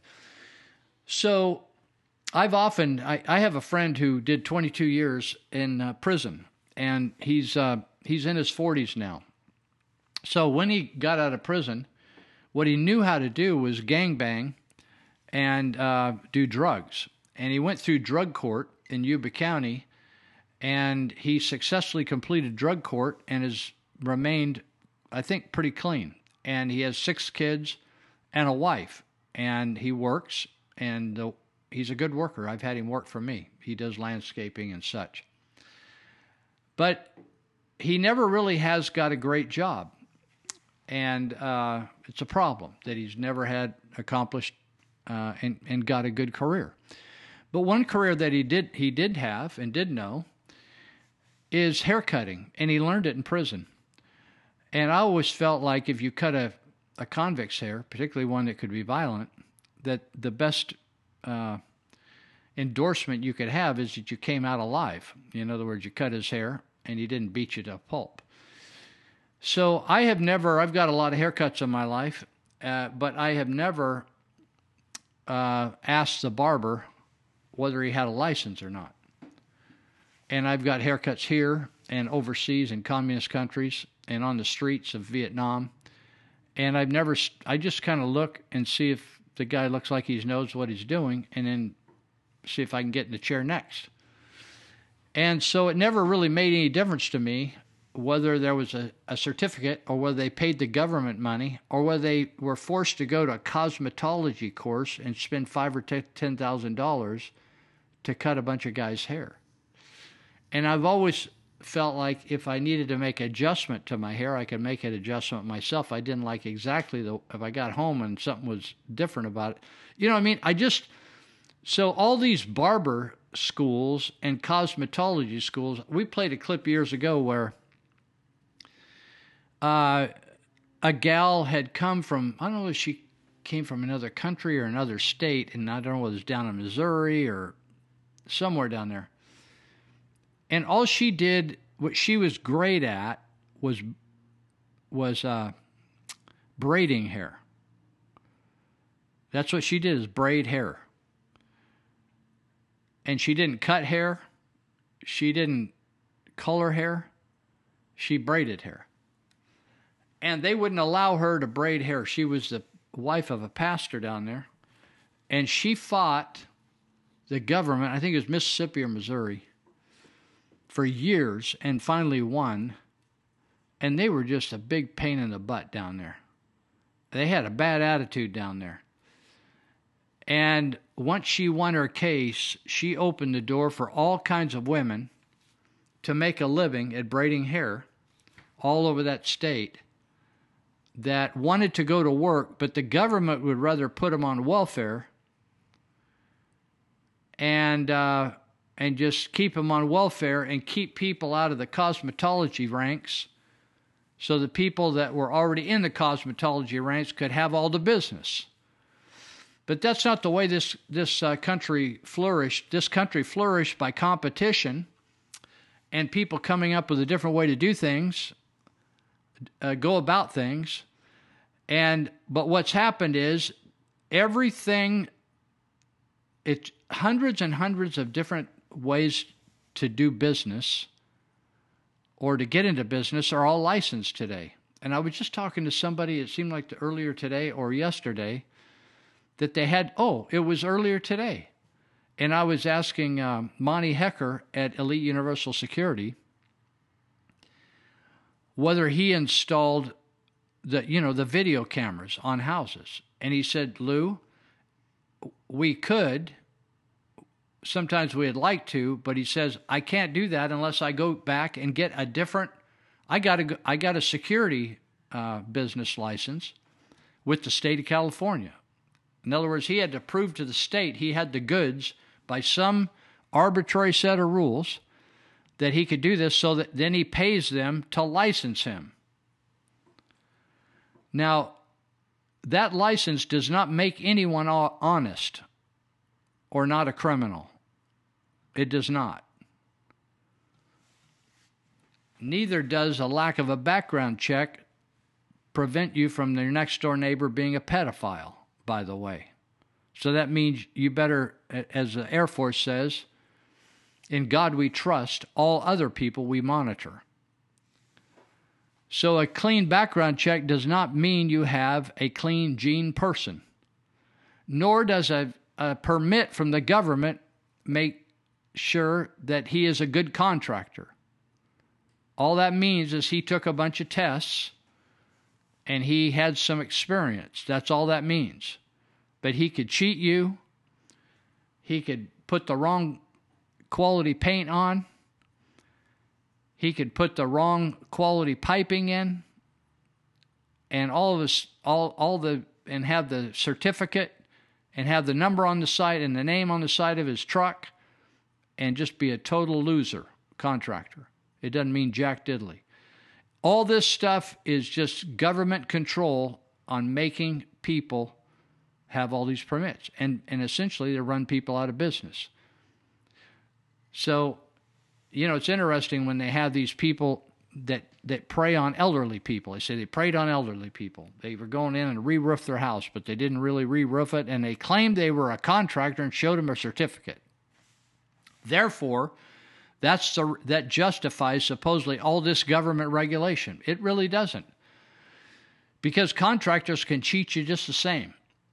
In fact, people all the people that have ever cheated me in my life have always been people that uh, had licenses and were, were blessed by the government with certificates. Whether they were contractors, I'm talking about when, when I've been in business for myself.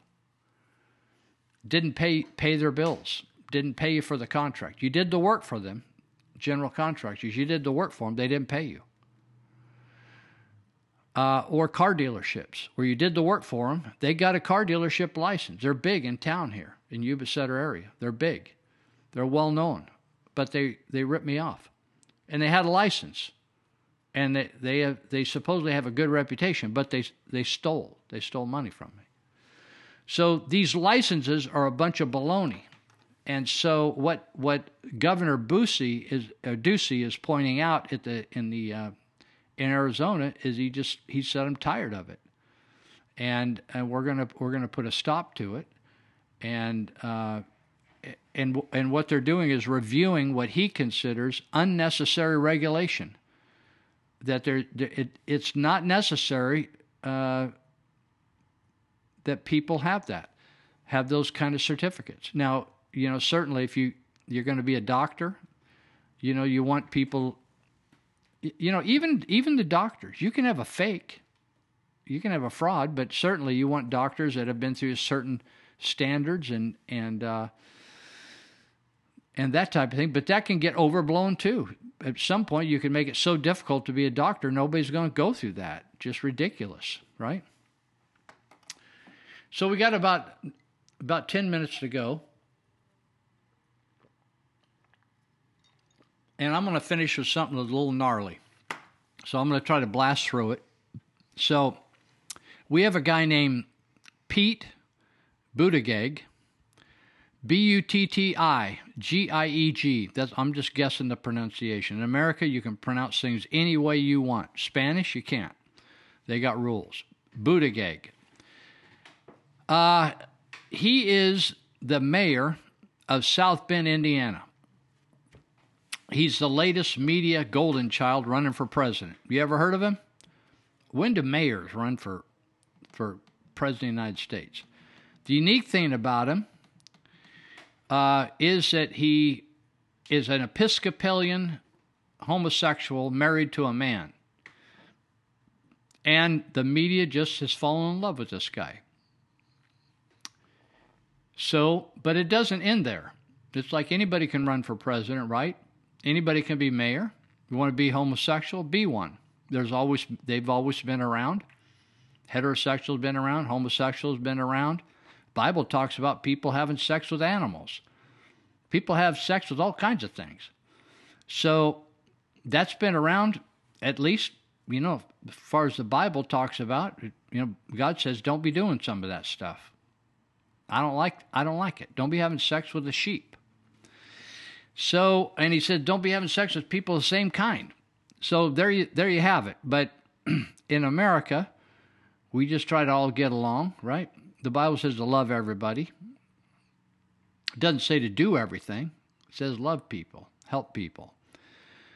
But it's interesting because uh, this guy lit up uh, President Trump, and he he got caught up with some fake news, and he started to chant some fake news that had been uh, cleared up a long time ago. So you remember earlier in the show, I talked about the fake news saying that that Trump called anybody coming in the country from the South animals, which he didn't say that. So Buttigieg, he launches on President Trump saying he's he's not a real Christian because nobody would call illegal immigrants animals. Well, first of all, uh, I have already spent enough time on that to know that that's either he knew he was lying or uh, he's just an idiot. So he says, uh, the writer of this article says, I'm reluctant to comment on another person's faith. But I would say it is hard to look at this present. Oh, let me back up and say this is what Buttigieg said about Trump. He said that Buttigieg, again, is an Episcopalian, homosexual guy married to another guy. I'm reluctant, he says, to comment on another person's faith. Trump says he has faith in Jesus, right? But he doesn't downgrade other people's faith, like Muslims. But Buttigieg says, I would say it is hard to look at this president's actions and believe that they're the actions of somebody who believes in God. I just don't understand how you can be as worshipful of your own self as he is and be prepared to humble yourself before God. I've never seen him humble himself before anyone. Huh. It's interesting.